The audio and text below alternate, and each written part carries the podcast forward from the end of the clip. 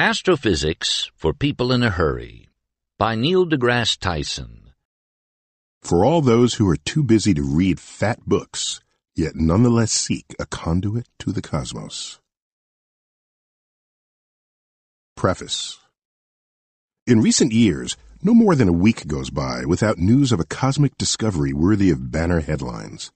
While media gatekeepers may have developed an interest in the universe, this rise in coverage likely comes from a genuine increase in the public's appetite for science.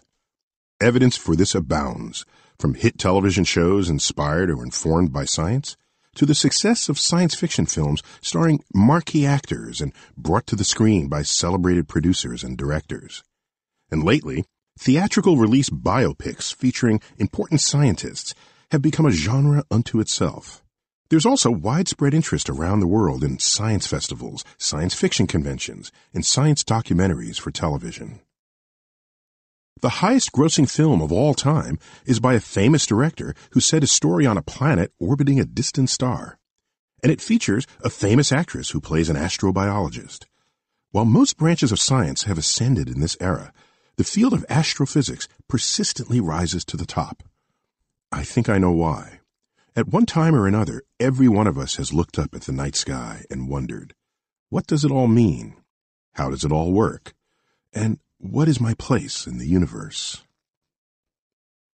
If you're too busy to absorb the cosmos via classes, textbooks, or documentaries, and you nonetheless seek a brief but meaningful introduction to the field, I offer you Astrophysics for People in a Hurry. In this slim volume, you will earn a foundational fluency in all the major ideas and discoveries that drive our modern understanding of the universe. If I've succeeded, you'll be culturally conversant in my field of expertise, and you just may be hungry for more. The universe is under no obligation to make sense to you. Chapter 1 The Greatest Story ever told. The world has persisted many a long year, having once been set going into the appropriate motions. From these, everything else follows. Lucretius, 50 BC.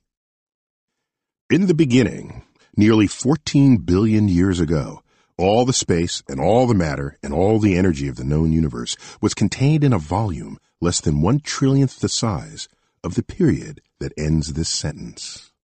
Conditions were so hot, the basic forces of nature that collectively described the universe were unified.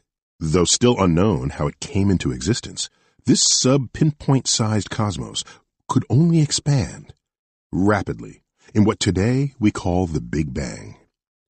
Einstein's general theory of relativity, put forth in 1916, gives us our modern understanding of gravity in which the presence of matter and energy curves the fabric of space and time surrounding it. In the 1920s, quantum mechanics would be discovered, providing our modern account of all that is small molecules, atoms, and subatomic particles. But these two understandings of nature are formally incompatible with one another, which set physicists off on a race to blend the theory of the small with the theory of the large into a single coherent theory of quantum gravity. Although we haven't yet reached the finish line, we know exactly where the high hurdles are. One of them is during the Planck era of the early universe. That's the interval of time from t equals 0 up to t equals 10 to the minus 43 seconds. One ten million trillion trillion trillionths of a second after the beginning. And before the universe grew to 10 to the minus 35 meters, 100 billion trillion trillionths of a meter across.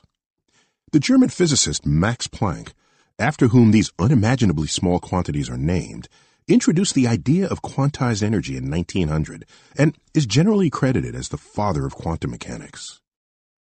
The clash between gravity and quantum mechanics poses no practical problem for the contemporary universe.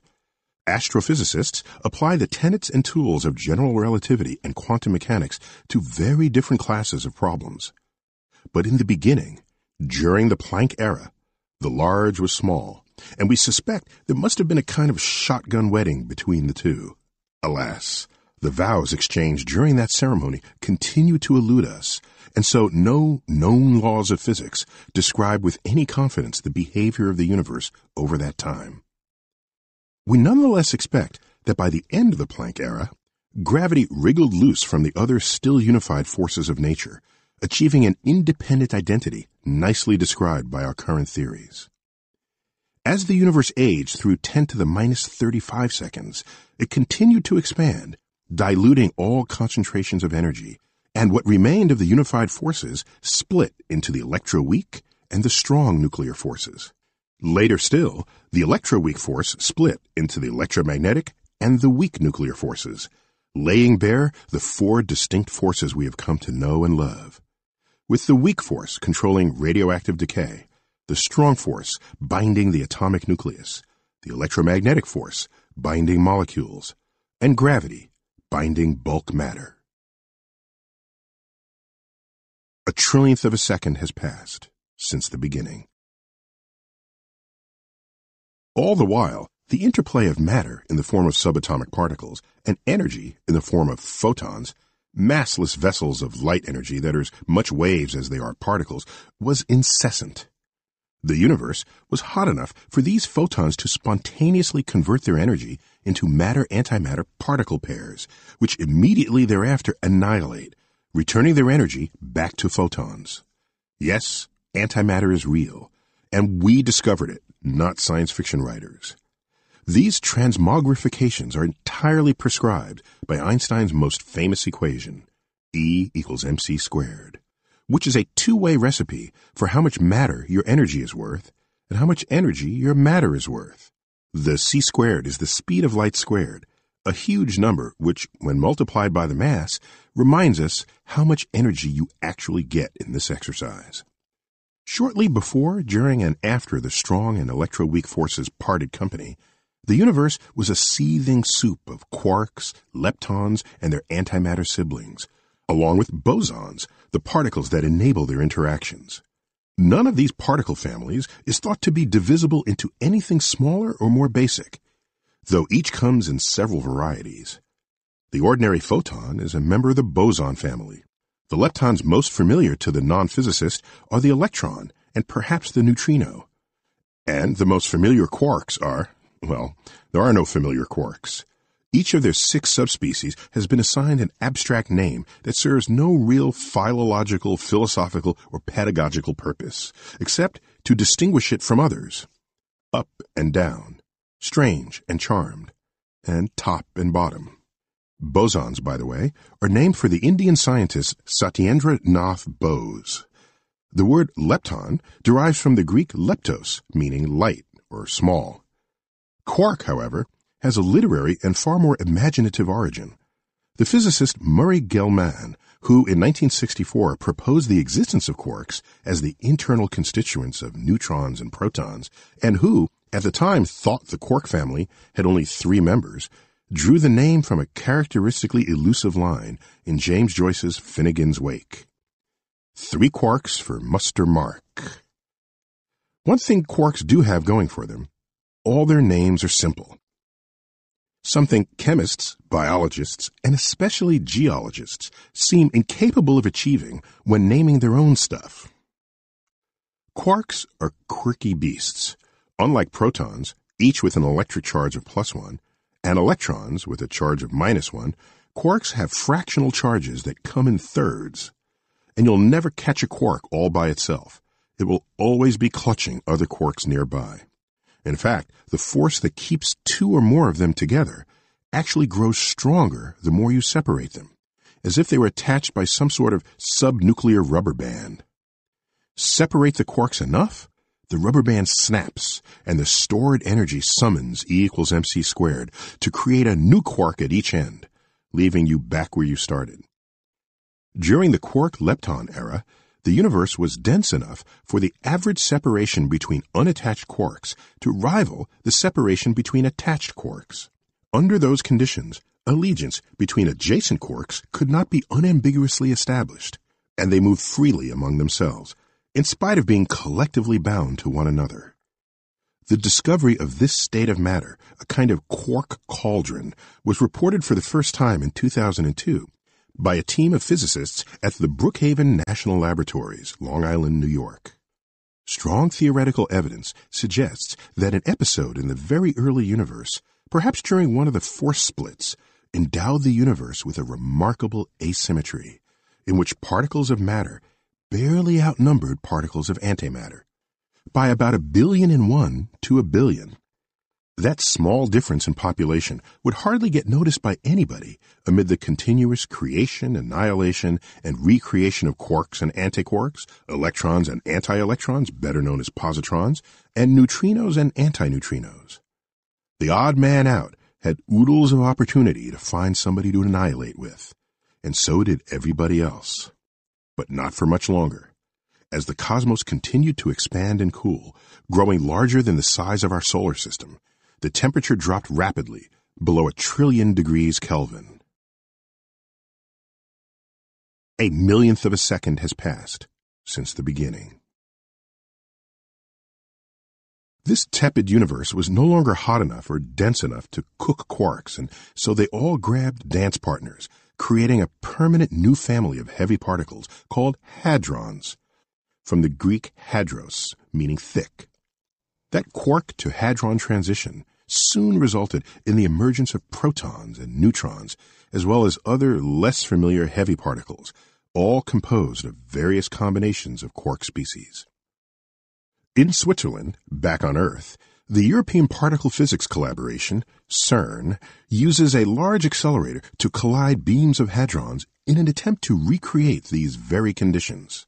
This largest machine in the world is sensibly called the Large Hadron Collider. The slight matter-antimatter asymmetry afflicting the quark-lepton soup now passed to the hadrons, but with extraordinary consequences.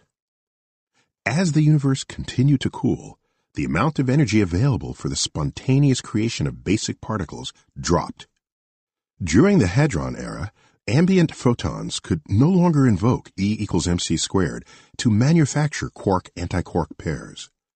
Not only that, the photons that emerged from all the remaining annihilations lost energy to the ever-expanding universe, dropping below the threshold required to create hadron-antihadron pairs. For every billion annihilations, leaving a billion photons in their wake, a single hadron survived. Those loners would get to have all the fun, serving as the ultimate source of matter to create galaxies, stars, planets, and petunias. Without the billion and one to a billion imbalance between matter and antimatter, all mass in the universe would have self-annihilated, leaving a cosmos made of photons and nothing else. The ultimate let there be light scenario. By now, one second of time has passed. The universe has grown to a few light years across, about the distance from the sun to its closest neighboring stars.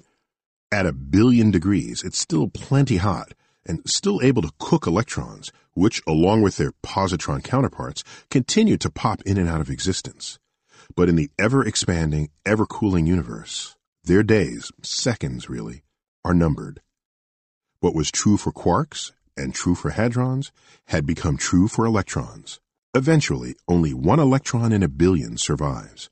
The rest annihilate with positrons, their antimatter sidekicks, in a sea of photons. Right about now, one electron for every proton has been frozen into existence. As the cosmos continues to cool, dropping below a hundred million degrees, Protons fuse with other protons as well as with neutrons, forming atomic nuclei and hatching a universe in which 90% of these nuclei are hydrogen and 10% are helium, along with trace amounts of deuterium, heavy hydrogen, tritium, even heavier hydrogen, and lithium. Two minutes have now passed since the beginning. For another 380,000 years, not much will happen to our particle soup. Throughout these millennia, the temperature remains hot enough for electrons to roam free among the photons, batting them to and fro as they interact with one another. But this freedom comes to an abrupt end when the temperature of the universe falls below 3000 degrees Kelvin. about half the temperature of the sun's surface, and all the free electrons combine with nuclei. The marriage leaves behind a ubiquitous bath of visible light, forever imprinting the sky with a record of where all the matter was in that moment, and completing the formation of particles and atoms in the primordial universe. For the first billion years, the universe continued to expand and cool as matter gravitated into the massive concentrations we call galaxies. Nearly a hundred billion of them formed, each containing hundreds of billions of stars that undergo thermonuclear fusion in their cores. Those stars, with more than about 10 times the mass of the Sun, achieve sufficient pressure and temperature in their cores to manufacture dozens of elements heavier than hydrogen, including those that compose planets and whatever life may thrive upon them. These elements would be stunningly useless were they to remain where they formed, but high mass stars fortuitously explode, scattering their chemically enriched guts throughout the galaxy. After nine billion years of such enrichment in an undistinguished part of the universe, the outskirts of the Virgo supercluster, in an undistinguished galaxy, the Milky Way, in an undistinguished region, the Orion Arm, an undistinguished star, the Sun, was born. The gas cloud from which the Sun formed contained a sufficient supply of heavy elements to coalesce and spawn a complex inventory of orbiting objects that includes several rocky and gaseous planets, hundreds of thousands of asteroids, and billions of comets.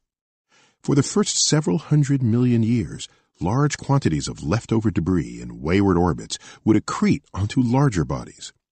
This occurred in the form of high speed, high energy impacts which rendered molten the surfaces of the rocky planets, preventing the formation of complex molecules. As less and less accretable matter remained in the solar system, planet surfaces began to cool. The one we call Earth formed in a kind of Goldilocks zone around the Sun, where oceans remain largely in liquid form. Had Earth been much closer to the Sun, the oceans would have evaporated. Had Earth been much farther away, the oceans would have frozen. In either case, life as we know it would not have evolved. Within the chemically rich liquid oceans, by a mechanism yet to be discovered, organic molecules transitioned to self-replicating life. Dominant in this primordial soup were simple anaerobic bacteria, life that thrives in oxygen-empty environments, but excretes chemically potent oxygen as one of its byproducts. These early single-celled organisms unwittingly transformed Earth's carbon dioxide-rich atmosphere into one with sufficient oxygen to allow aerobic organisms to emerge and dominate the oceans and land. These same oxygen atoms, normally found in pairs, O2, also combined in threes to form ozone, O3, in the upper atmosphere, which serves as a shield that protects Earth's surface from most of the sun's molecule-hostile ultraviolet photons. We owe the remarkable diversity of life on Earth, and we presume elsewhere in the universe, to the cosmic abundance of carbon and the countless number of simple and complex molecules that contain it. There is no doubt about it. More varieties of carbon-based molecules exist than all other kinds of molecules combined. But life is fragile.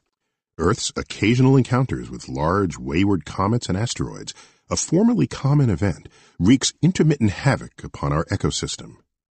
A mere 65 million years ago, less than 2% of Earth's past, a 10 trillion ton asteroid hit what is now the Yucatan Peninsula and obliterated more than 70% of Earth's flora and fauna, including all the famous outsized dinosaurs.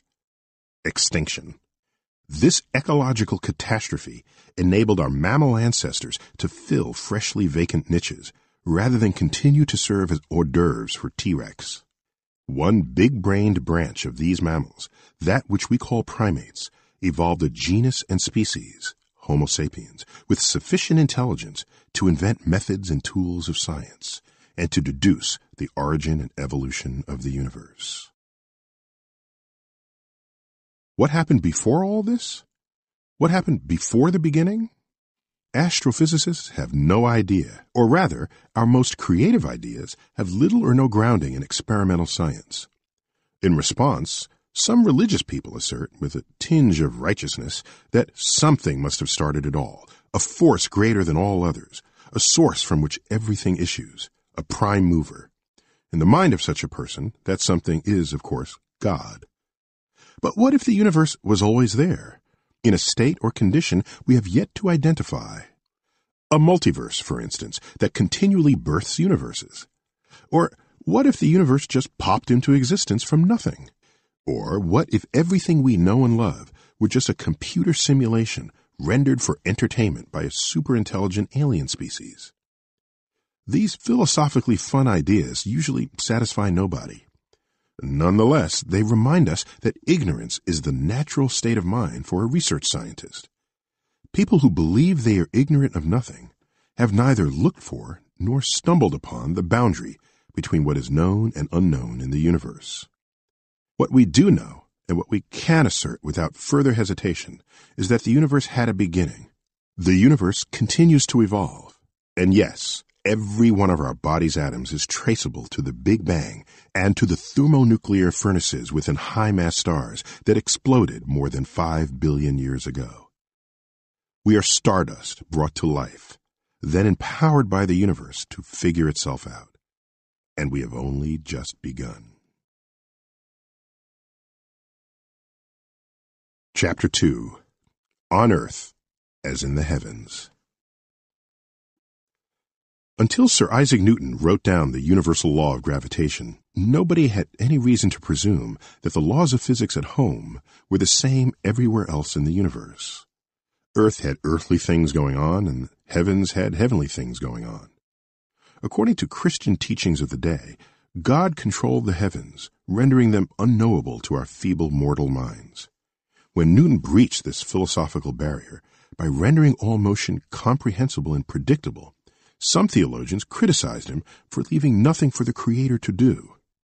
Newton had figured out that the force of gravity pulling ripe apples from their orchards also guides tossed objects along their curved trajectories and directs the moon in its orbit around Earth. Newton's law of gravity also guides planets, asteroids, and comets in their orbits around the Sun and keeps hundreds of billions of stars in orbit within our Milky Way galaxy. This universality of physical laws drives scientific discovery like nothing else. And gravity was just the beginning Imagine the excitement among 19th century astronomers when laboratory prisms, which break light beams into a spectrum of colors, were first turned to the sun. Spectra are not only beautiful, but contain oodles of information about the light emitting object, including its temperature and composition. Chemical elements reveal themselves by their unique patterns of light or dark bands that cut across the spectrum. To people's delight and amazement, the chemical signatures on the sun were identical to those in the laboratory. No longer the exclusive tool of chemists, the prism showed that as different as the sun is from Earth in size, mass, temperature, location, and appearance, we both contain the same stuff hydrogen, carbon, oxygen, nitrogen, calcium, iron, and so forth. But more important than our laundry list of shared ingredients was the recognition that the laws of physics prescribing the formation of these spectral signatures on the Sun were the same laws operating on Earth, 93 million miles away. So fertile was this concept of universality that it was successfully applied in reverse. Further analysis of the Sun's spectrum revealed the signature of an element that had no known counterpart on Earth. Being of the Sun, the new substance was given a name derived from the Greek word helios, the sun, and was only later discovered in the lab.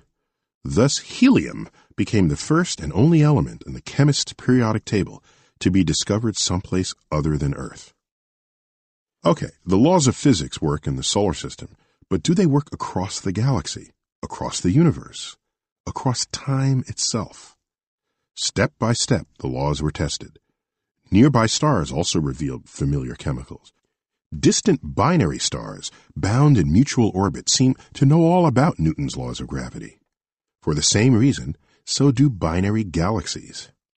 And, like the geologist's stratified sediments, which serve as a timeline of earthly events, the farther away we look in space, the further back in time we see. Spectra, from the most distant objects in the universe show the same chemical signatures that we see nearby in space and in time. True, heavy elements were less abundant back then. They are manufactured primarily in subsequent generations of exploding stars. But the laws describing the atomic and molecular processes that created these spectral signatures remain intact. In particular, a quantity known as the fine structure constant, which controls the basic fingerprinting for every element, must have remained unchanged for billions of years. Of course, not all things and phenomena in the cosmos have counterparts on Earth. You've probably never walked through a cloud of glowing million degree plasma, and I bet you've never greeted a black hole on the street. What matters is the universality of the physical laws that describe them. When spectral analysis was first applied to the light emitted by interstellar nebulae, a signature was discovered that, once again, had no counterpart on Earth. At the time, the periodic table of elements had no obvious place for a new element to fit. In response, astrophysicists invented the name nebulium as a placeholder until they could figure out what was going on. Turned out that in space, gaseous nebulae are so rarefied that atoms go long stretches without colliding. Under these conditions, electrons can do things within atoms that had never before been seen in Earth labs. Nebulium was simply the signature of ordinary oxygen doing extraordinary things. This universality of physical laws tells us that if we land on another planet with a thriving alien civilization, they will be running on the same laws that we have discovered and tested here on Earth, even if the aliens harbor different social and political beliefs. Furthermore, if you want to talk to the aliens, you can bet they don't speak English or French or even Mandarin. Nor would you know whether shaking their hands, if indeed their outstretched appendage is a hand, would be considered an act of war or peace. Your best hope is to find a way to communicate using the language of science. Such an attempt was made in the 1970s with Pioneer 10 and 11 and Voyager 1 and 2 all four spacecraft were endowed with enough energy after gravity assist from the giant planets to escape the solar system entirely. Pioneer wore a golden etched plaque that showed in scientific pictograms the layout of our solar system, our location in the Milky Way galaxy, and the structure of the hydrogen atom. Voyager went further and also included a gold record album containing diverse sounds from Mother Earth, including the human heartbeat, whale songs, and musical selections from around the world, including the works of Beethoven and Chuck Berry. While this humanized the message, it's not clear whether alien ears would have a clue what they were listening to, assuming they have ears in the first place. My favorite parody of this gesture was a skit on NBC's Saturday Night Live, shortly after the Voyager launch, in which they showed a written reply from the aliens who recover the spacecraft. The note simply requested, Send more Chuck Berry. Science thrives not only on the universality of physical laws, but also on the existence and persistence of physical constants. The constant of gravitation, known by most scientists as Big G, supplies Newton's equation of gravity with the measure of how strong the force will be. This quantity has been implicitly tested for variation over eons. If you do the math, you can determine that a star's luminosity is steeply dependent on Big G. In other words, if Big G had been even slightly different in the past, then the energy output of the sun would have been far more variable than anything the biological, climatological, or geological records indicate. Such is the uniformity of our universe. Among all constants, the speed of light is the most famous. No matter how fast you go, you will never overtake a beam of light. Why not? No experiment ever conducted has ever revealed an object of any form reaching the speed of light. Well tested laws of physics predict and account for that fact. I know these statements sound close minded. Some of the most boneheaded science based proclamations in the past have underestimated the ingenuity of inventors and engineers. We will never fly. Flying will never be commercially feasible. We will never split the atom. We will never break the sound barrier. We will never go to the moon. What they have in common is that no established law of physics stood in their way. The claim we will never outrun a beam of light is a qualitatively different prediction. It flows from basic time-tested physical principles. Highway signs for interstellar travelers of the future will justifiably read, the speed of light. It's not just a good idea, it's the law. Unlike getting caught speeding on Earth roads, the good thing about the laws of physics is that they require no law enforcement agencies to maintain them. Although I did once own a geeky t-shirt that proclaimed, Obey Gravity. All measurements suggest that the known fundamental constants and the physical laws that reference them are neither time-dependent nor location-dependent. They're truly constant and universal. Many natural phenomena manifest multiple physical laws operating at once. This fact often complicates the analysis and in most cases requires high performance computing to calculate what's going on and to keep track of important parameters. When comet Shoemaker-Levy 9 plunged into Jupiter's gas-rich atmosphere in July 1994 and then exploded, the most accurate computer model combined the laws of fluid mechanics, thermodynamics, kinematics, and gravitation. Climate and weather represent other leading examples of complicated and difficult to predict phenomena but the basic laws governing them are still at work. Jupiter's Great Red Spot, a raging anticyclone that's been going strong for at least 350 years, is driven by identical physical processes that generate storms on Earth and elsewhere in the solar system. Another class of universal truths is the conservation laws, where the amount of some measured quantity remains unchanged no matter what. The three most important are the conservation of mass and energy, the conservation of linear and angular momentum, and the conservation of electric charge.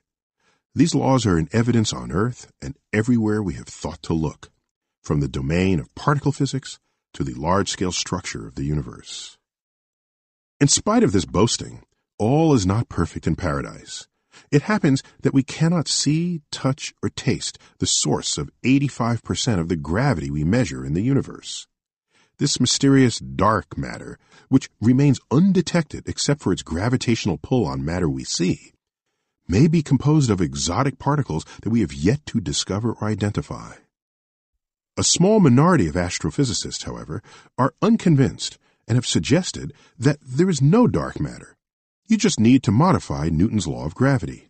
Simply add a few components to the equations, and all will be well. Perhaps one day we will learn that Newton's gravity indeed requires adjustment. That'll be okay. It has happened once before. Einstein's 1916 general theory of relativity expanded on the principles of Newton's gravity in a way that also applied to objects of extremely high mass. Newton's law of gravity breaks down in this expanded realm, which was unknown to him. The lesson here is that our confidence flows through the range of conditions over which a law has been tested and verified. The broader that range, the more potent and powerful the law becomes in describing the cosmos. For ordinary household gravity, Newton's law works just fine. It got us to the moon and returned us safely to Earth in 1969. For black holes in the large-scale structure of the universe, we need general relativity. And if you insert low mass and low speeds into Einstein's equations, they literally, or rather mathematically, become Newton's equations. All good reasons to develop confidence in our understanding and of all we claim to understand. To the scientist, the universality of physical laws makes the cosmos a marvelously simple place. By comparison, human nature, the psychologist's domain, is infinitely more daunting. In America, local school boards vote on subjects to be taught in the classroom.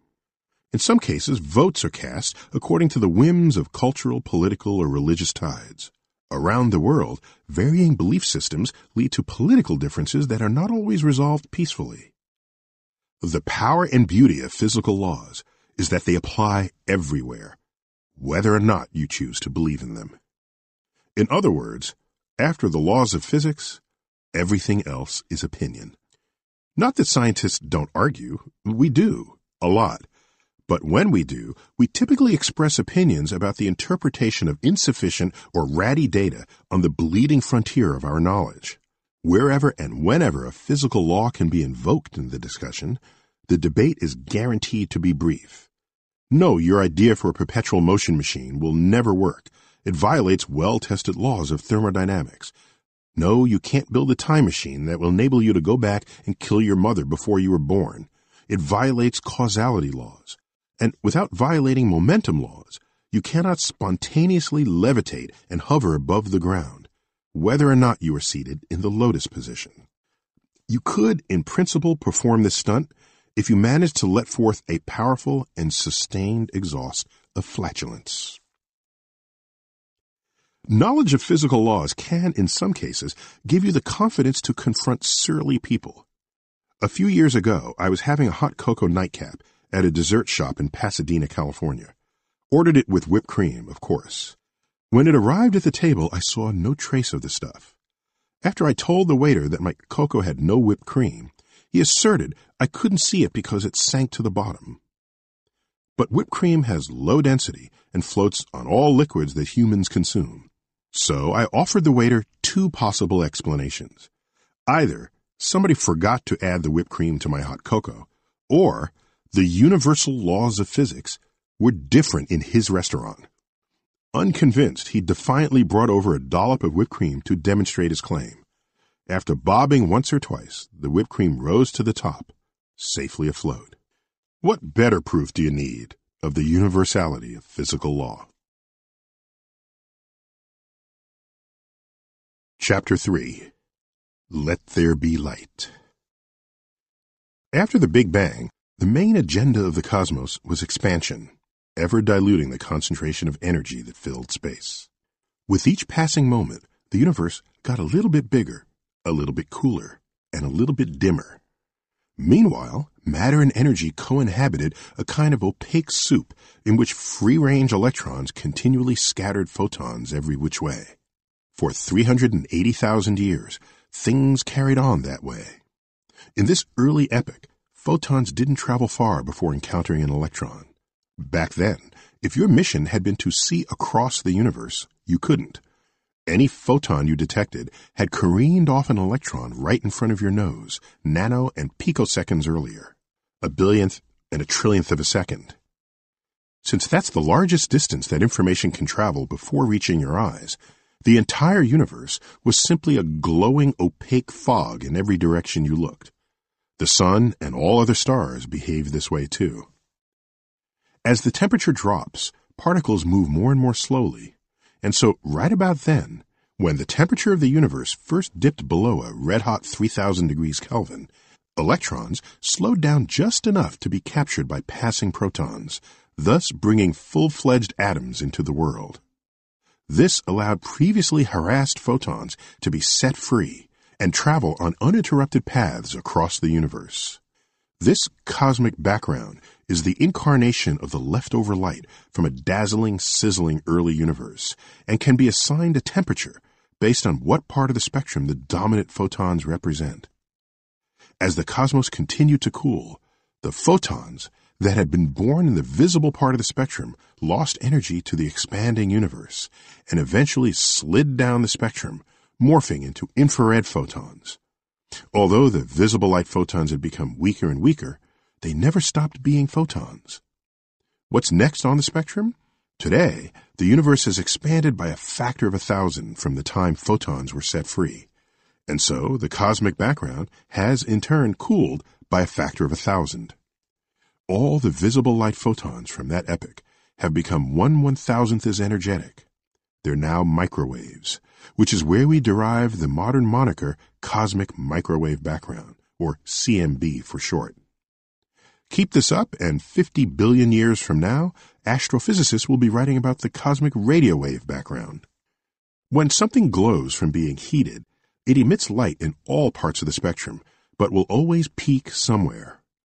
For household lamps that still use glowing metal filaments, the bulbs all peak in the infrared, which is the single greatest contributor to their inefficiency as a source of visible light.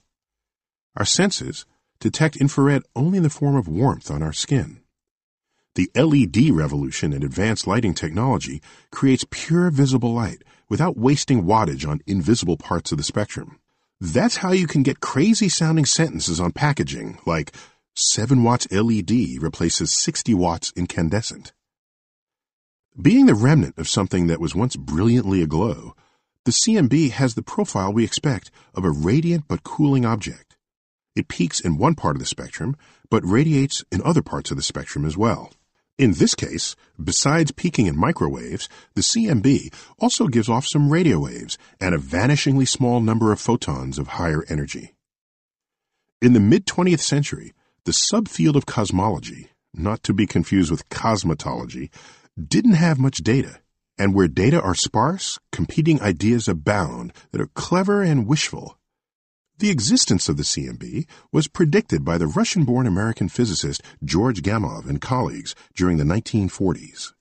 The foundation of these ideas came from the 1927 work of the Belgian physicist and priest Georges Lemaitre, who is generally recognized as the father of Big Bang cosmology.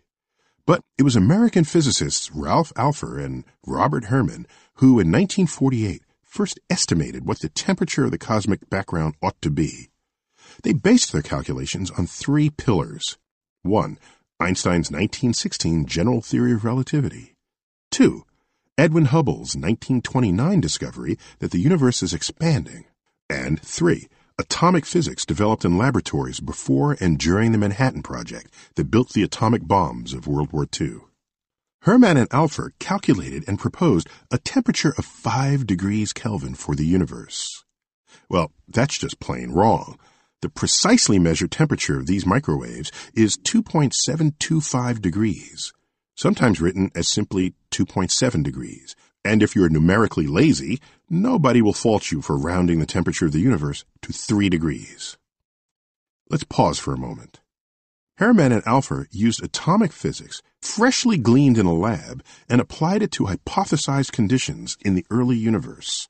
From this, they extrapolated billions of years forward, calculating what temperature the universe should be today. That their prediction even remotely approximated the right answer is a stunning triumph of human insight. They could have been off by a factor of 10 or a 100, or they could have predicted something that isn't even there.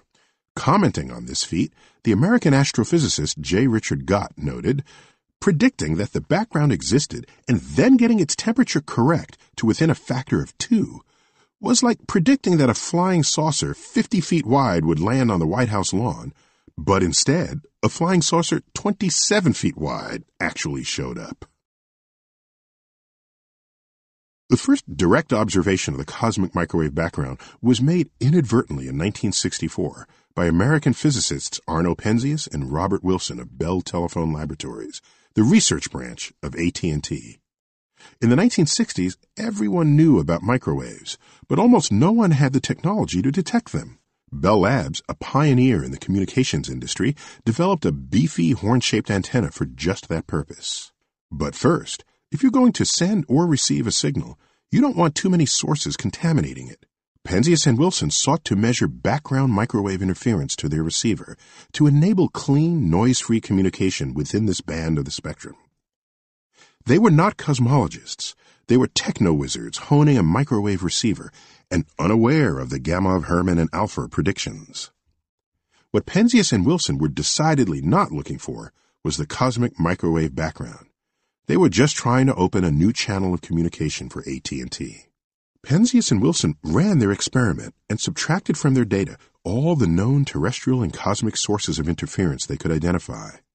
But one part of the signal didn't go away, and they just couldn't figure out how to eliminate it. Finally, they looked inside the dish and saw pigeons nesting there.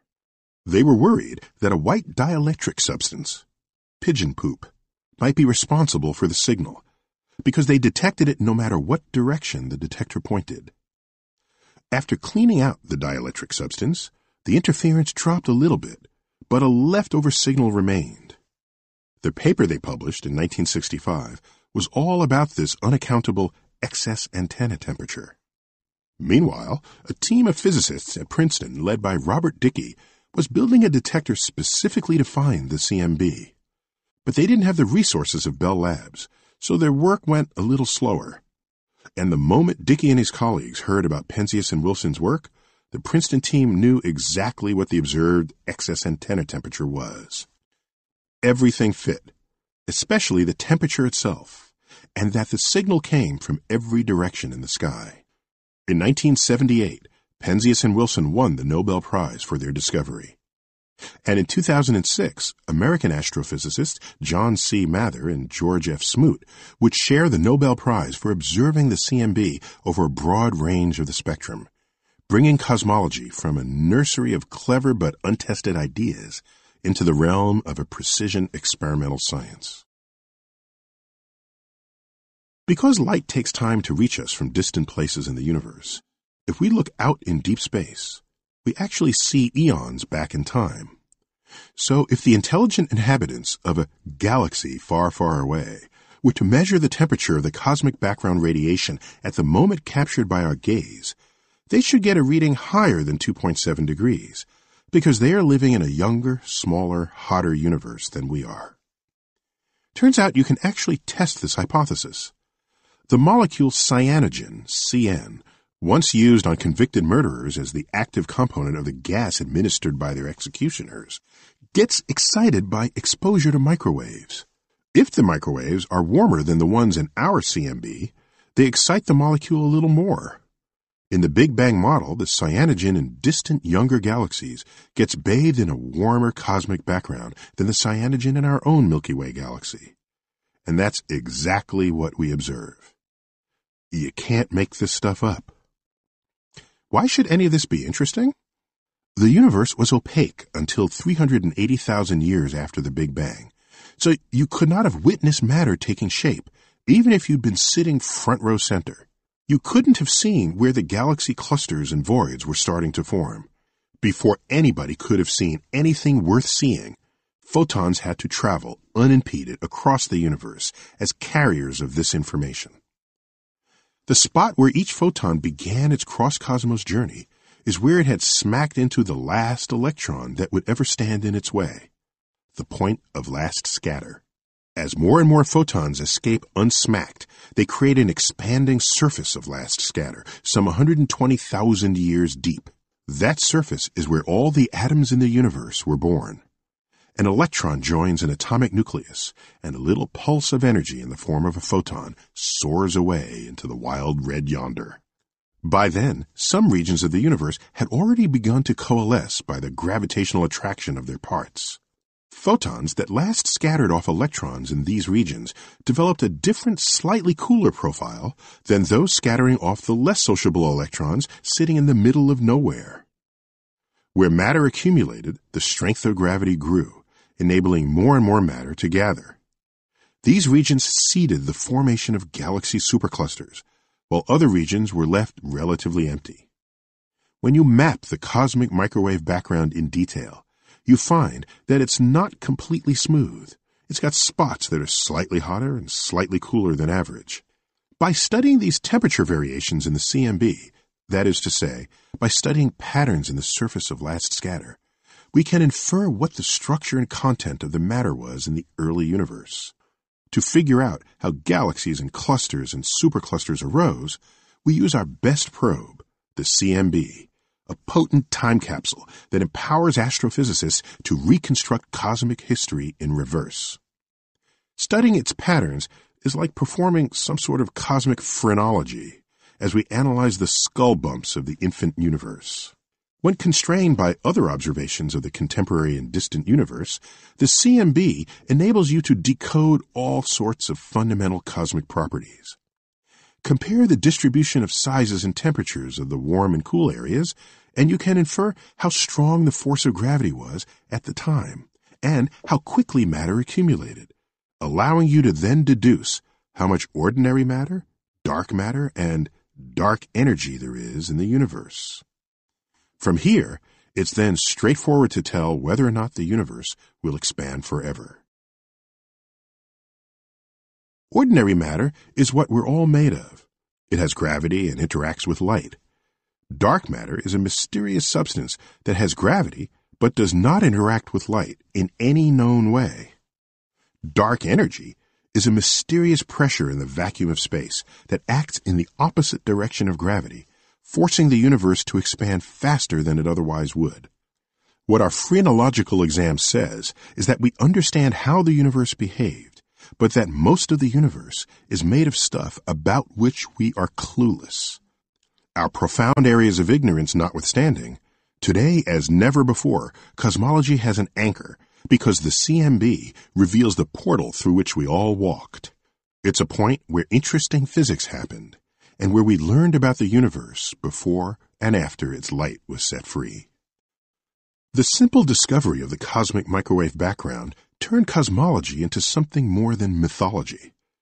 But it was the accurate and detailed map of the cosmic microwave background that turned cosmology into a modern science. Cosmologists have plenty of ego. How could you not when your job is to deduce what brought the universe into existence? Without data, their explanations were just hypotheses. Now, each new observation, each morsel of data, wields a two-edged sword.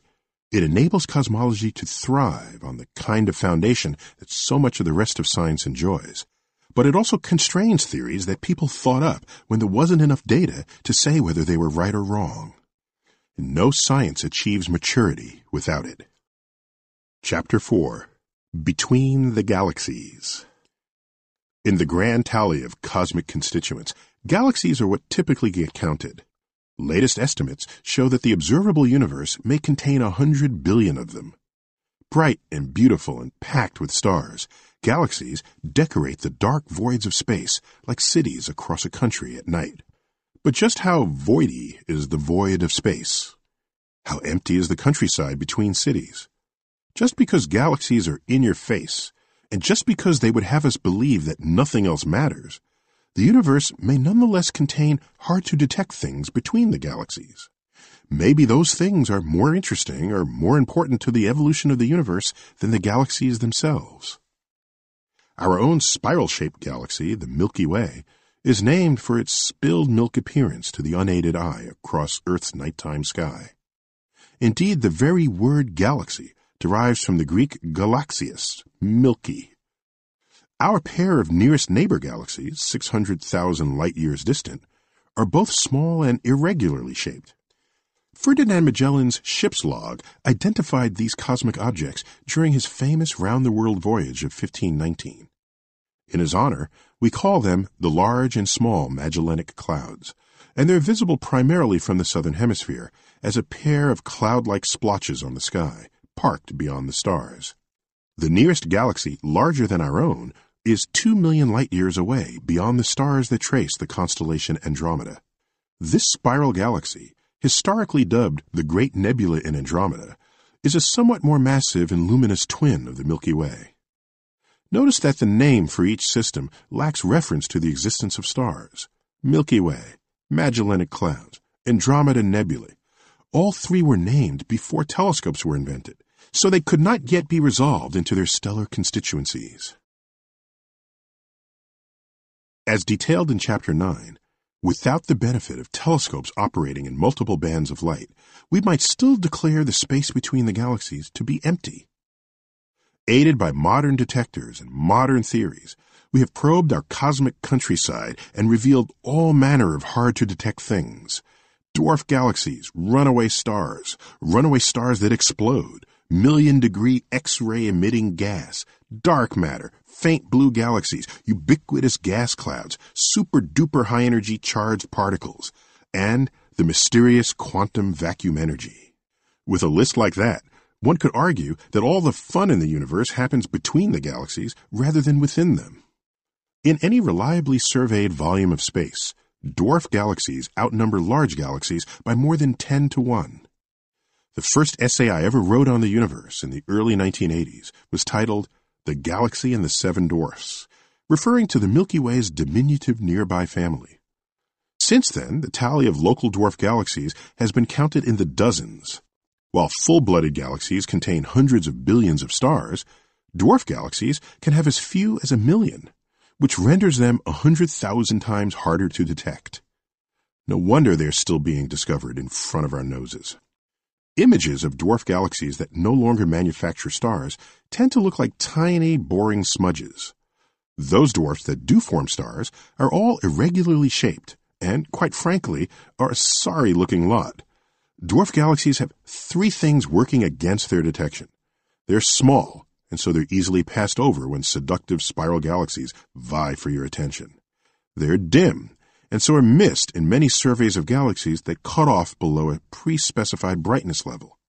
And they have low density of stars within them, so they offer poor contrast above the glow of surrounding light from Earth's nighttime atmosphere and from other sources. All this is true, but since dwarfs far outnumber normal galaxies, perhaps our definition of what is normal needs revision. You will find most known dwarf galaxies hanging out near bigger galaxies, in orbit around them like satellites. The two Magellanic Clouds are part of the Milky Way's dwarf family. But the lives of satellite galaxies can be quite hazardous. Most computer models of their orbits show a slow decay that ultimately results in the hapless dwarfs getting ripped apart and then eaten by the main galaxy. The Milky Way engaged in at least one act of cannibalism in the last billion years, when it consumed a dwarf galaxy whose flayed remains can be seen as a stream of stars orbiting the galactic center beyond the stars of the constellation Sagittarius. The system is called the Sagittarius Dwarf, but should probably have been named Lunch. In the high density environment of clusters, two or more large galaxies routinely collide and leave behind a titanic mess. Spiral structures warped beyond all recognition, newly induced bursts of star-forming regions spawn from the violent collisions of gas clouds, and hundreds of millions of stars strewn hither and yon, having freshly escaped the gravity of both galaxies. Some stars reassemble to form blobs that could be called dwarf galaxies. Other stars remain adrift, about 10% of all large galaxies show evidence of a major gravitational encounter with another large galaxy, and that rate may be five times higher among galaxies and clusters. With all this mayhem, how much galactic flotsam permeates intergalactic space, especially within clusters? Nobody knows for sure. The measurement is difficult because isolated stars are too dim to detect individually we must rely on detecting a faint glow produced by the light of all stars combined. In fact, observations of clusters detect just such a glow between the galaxies, suggesting that there may be as many vagabond, homeless stars as there are stars within the galaxies themselves. Adding ammo to the discussion, we have found, without looking for them, more than a dozen supernovas that exploded far away from what we presume to be their host galaxies. In ordinary galaxies, for every star that explodes in this way, a hundred thousand to a million do not. So isolated supernovas may betray entire populations of undetected stars. Supernovas are stars that have blown themselves to smithereens and, in the process, have temporarily over several weeks increased their luminosity a billionfold, making them visible across the universe. While a dozen homeless supernovas is a relatively small number, many more may await discovery, since most supernova searches systematically monitor known galaxies and not empty space. There's more to clusters than their constituent galaxies and their wayward stars. Measurements made with X-ray sensitive telescopes reveal a space-filling intracluster gas at tens of millions of degrees. The gas is so hot that it glows strongly in the X-ray part of the spectrum. The very movement of gas-rich galaxies through this medium eventually strips them of their own gas, forcing them to forfeit their capacity to make new stars. That could explain it, but when you calculate the total mass present in this heated gas, for most clusters, it exceeds the mass of all galaxies in the cluster by as much as a factor of 10. Worse yet, clusters are overrun by dark matter, which happens to contain up to another factor of 10 times the mass of everything else. In other words, if telescopes observed mass rather than light, then our cherished galaxies and clusters would appear as insignificant blips amid a giant spherical blob of gravitational forces. In the rest of space, outside of clusters, there's a population of galaxies that thrived long ago. As already noted, Looking out into the cosmos is analogous to a geologist looking across sedimentary strata, where the history of rock formation is laid out in full view. Cosmic distances are so vast that the travel time for light to reach us can be millions or even billions of years. When the universe was half its current age, a very blue and very faint species of intermediate sized galaxy thrived. We see them. They hail from a long time ago, representing galaxies far, far away. Their blue comes from the glow of freshly formed, short lived, high mass, high temperature, high luminosity stars. The galaxies are faint, not only because they are distant, but because the population of luminous stars within them was thin. Like the dinosaurs that came and went, leaving birds as their only modern descendant, the faint blue galaxies no longer exist, but presumably have a counterpart in today's universe. Did all their stars burn out? Have they become invisible corpses strewn throughout the universe? Did they evolve into the familiar dwarf galaxies of today? Or were they all eaten by larger galaxies? We do not know, but their place in the timeline of cosmic history is certain. With all this stuff between the big galaxies, we might expect some of it to obscure our view of what lies beyond. This could be a problem for the most distant objects in the universe, such as quasars. Quasars are superluminous galaxy cores whose light has typically been traveling for billions of years across space before reaching our telescopes. As extremely distant sources of light, they make ideal guinea pigs for the detection of intervening junk. Sure enough, when you separate quasar light into its component colors, revealing a spectrum, it's riddled with the absorbing presence of intervening gas clouds. Every known quasar, no matter where on the sky it's found, shows features from dozens of isolated hydrogen clouds scattered across time and space. This unique class of intergalactic object was first identified in the 1980s and continues to be an active area of astrophysical research. Where do they come from? How much mass do they all contain? Every known quasar reveals these hydrogen features, so we conclude that the hydrogen clouds are everywhere in the universe. And as expected, the farther the quasar, the more clouds are present in the spectrum. Some of the hydrogen clouds, less than 1%, are simply the consequence of our line of sight passing through the gas contained in an ordinary spiral or irregular galaxy. You would, of course, expect at least some quasars to fall behind the light of ordinary galaxies that are too distant to detect. But the rest of the absorbers are unmistakable as a class of cosmic object. Meanwhile, quasar light commonly passes through regions of space that contain monstrous sources of gravity, which wreak havoc on the quasar's image.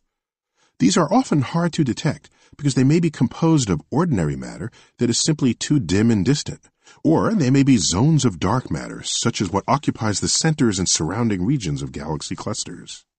In either case, where there is mass, there is gravity, and where there is gravity, there is curved space, according to Einstein's general theory of relativity. And where space is curved, it can mimic the curvature of an ordinary glass lens and alter the pathways of light that pass through. Indeed, distant quasars and whole galaxies have been lensed by objects that happen to fall along the line of sight to Earth's telescopes. Depending on the mass of the lens itself and the geometry of the line of sight alignments, the lensing action can magnify, distort, or even split the background source of light into multiple images, just like funhouse mirrors at arcades. One of the most distant known objects in the universe is not a quasar, but an ordinary galaxy whose feeble light has been magnified significantly by the action of an intervening gravitational lens.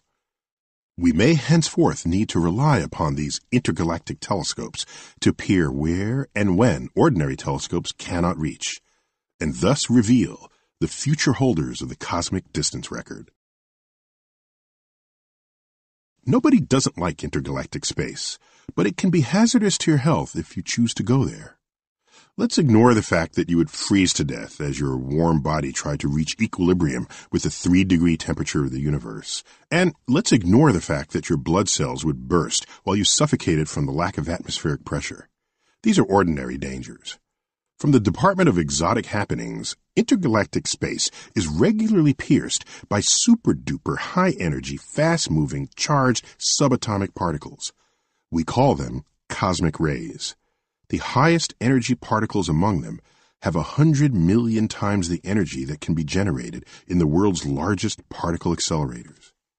Their origin continues to be a mystery, but most of these charged particles are protons, the nuclei of hydrogen atoms and are moving at 99 Point nine nine nine nine nine nine nine nine nine nine nine nine nine nine nine nine nine nine nine percent of the speed of light.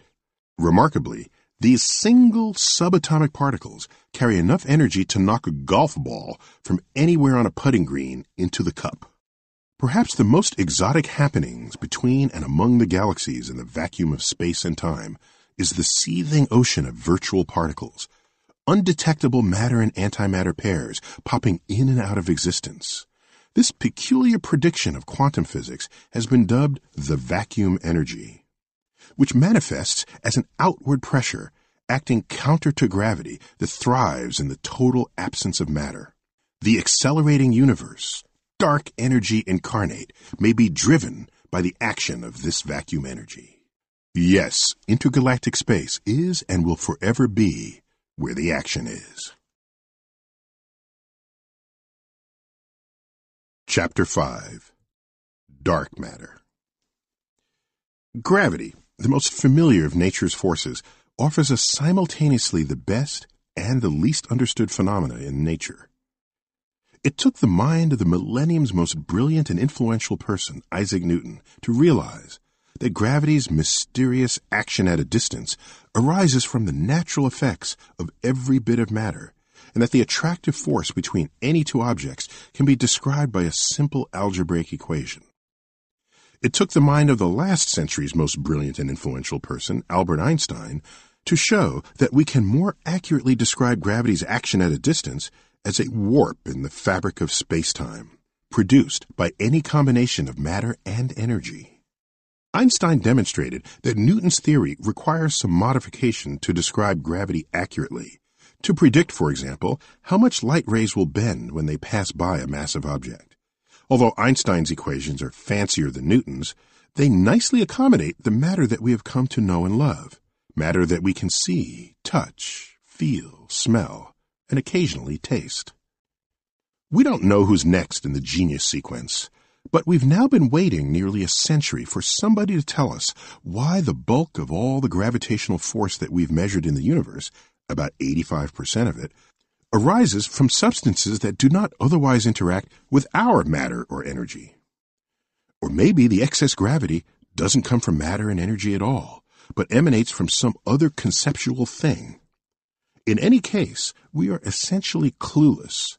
We find ourselves no closer to the answer today than we were when this missing mass problem was first fully analyzed in 1937 by the Swiss American astrophysicist Fritz Zwicky.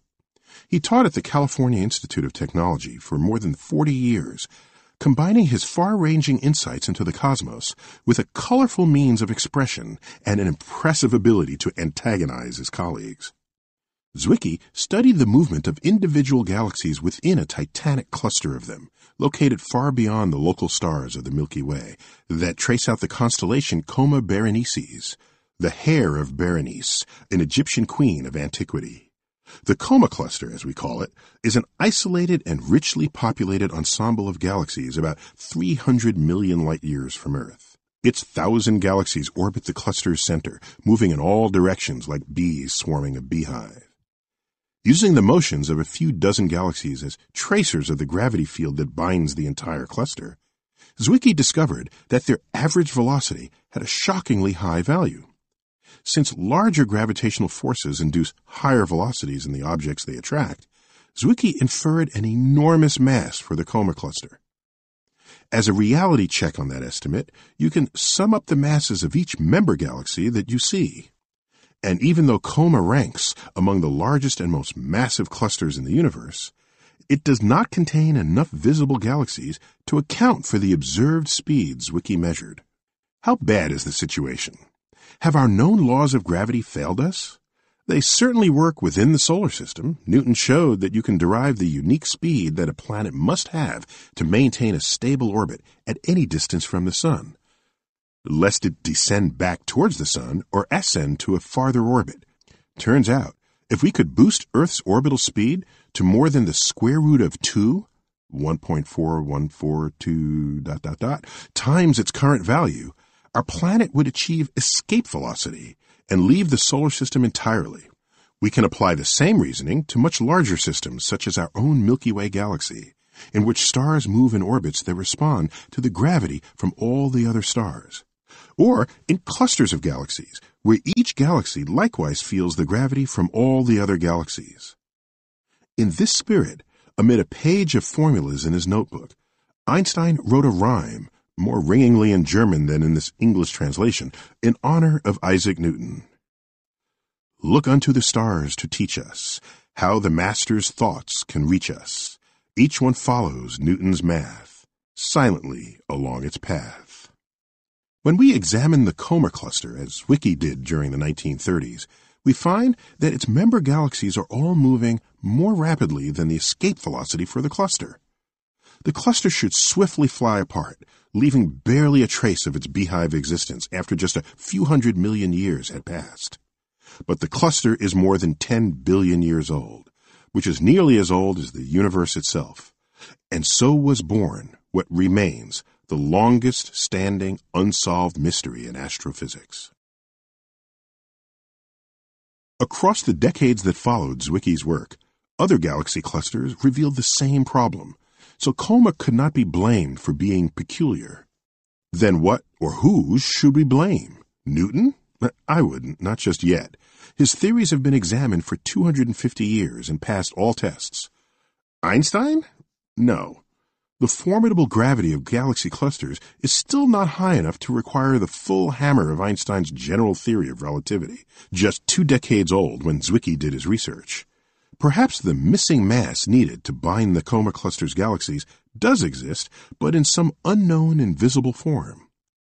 Today we've settled on the moniker dark matter, which makes no assertion that anything is missing, yet nonetheless implies that some new kind of matter must exist, waiting to be discovered.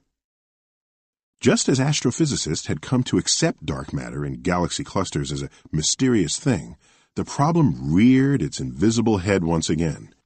In 1976, the late Vera Rubin, an astrophysicist at the Carnegie Institution of Washington, discovered a similar mass anomaly within spiral galaxies themselves. Studying the speeds at which stars orbit their galactic centers, Rubin first found what she expected. Within the visible disk of each galaxy, the stars farther from the center move at greater speeds than the stars close in. The farther stars have more matter, stars and gas, between themselves and the galaxy center, enabling their higher orbital speeds. Beyond the galaxy's luminous disk, however, one can still find some isolated gas clouds and a few bright stars.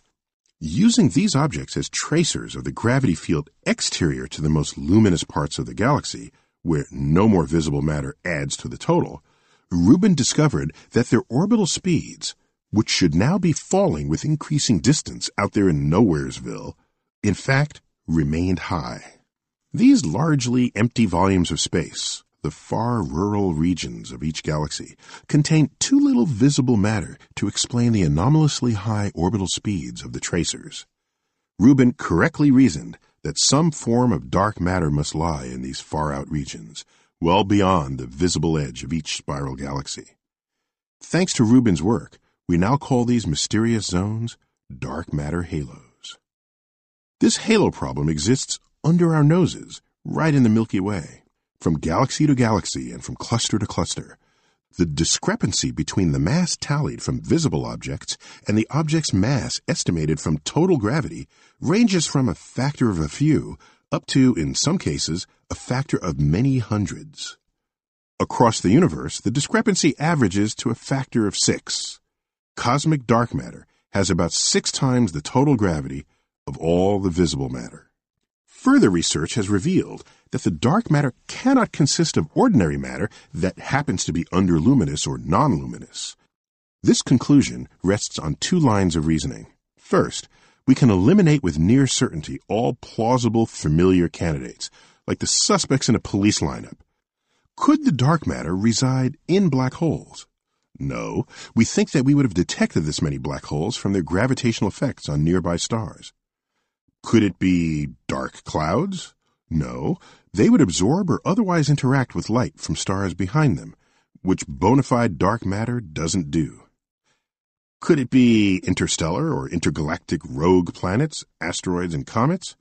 All of which produce no light of their own. It's hard to believe that the universe would manufacture six times as much mass in planets as in stars. That would mean 6,000 Jupiters for every star in the galaxy, or worse yet, 2 million Earths. In our own solar system, for example, everything that is not the Sun adds up to less than one fifth of 1% of the Sun's mass. More direct evidence for the strange nature of dark matter comes from the relative amount of hydrogen and helium in the universe. Together, these numbers provide a cosmic fingerprint left behind by the early universe. To a close approximation, nuclear fusion during the first few minutes after the Big Bang left behind one helium nucleus for every 10 hydrogen nuclei, which are themselves simply protons.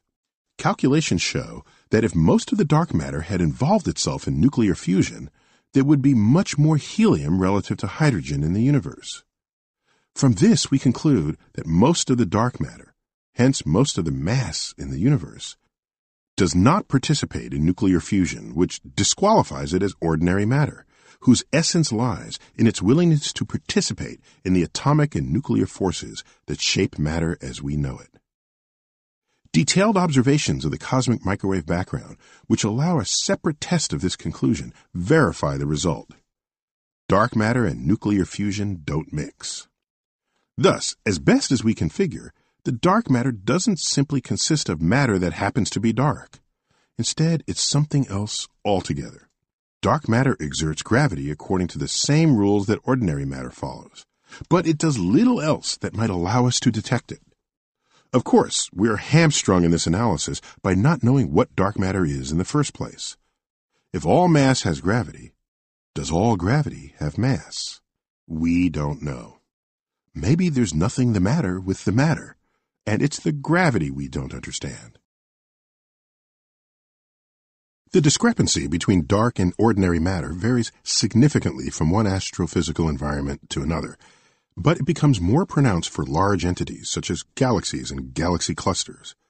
For the smallest objects, such as moons and planets, no discrepancy exists. Earth's surface gravity, for example, can be explained entirely by the stuff that's under our feet. If you're overweight on Earth, don't blame dark matter.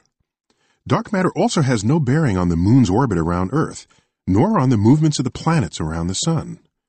But as we've already seen, we do need it to explain the motions of the stars around the center of the galaxy. Does a different kind of gravitational physics operate on the galactic scale? Probably not. More likely, dark matter consists of matter whose nature we have yet to divine, and which gathers more diffusely than ordinary matter does. Otherwise, we would detect the gravity of concentrated chunks of dark matter dotting the universe. Dark matter comets, dark matter planets, dark matter galaxies. As far as we can tell, that's not the way things are.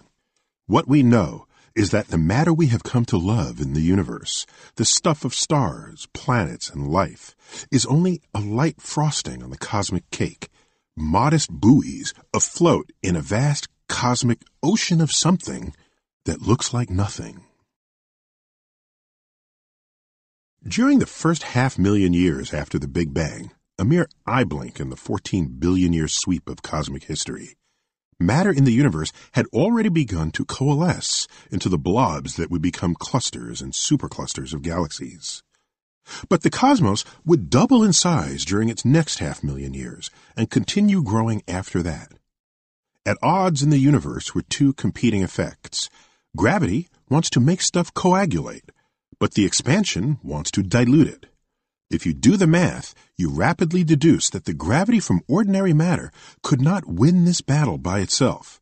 It needed the help of dark matter, without which we would be living, actually not living, in a universe with no structures, no clusters, no galaxies, no stars, no planets, no people.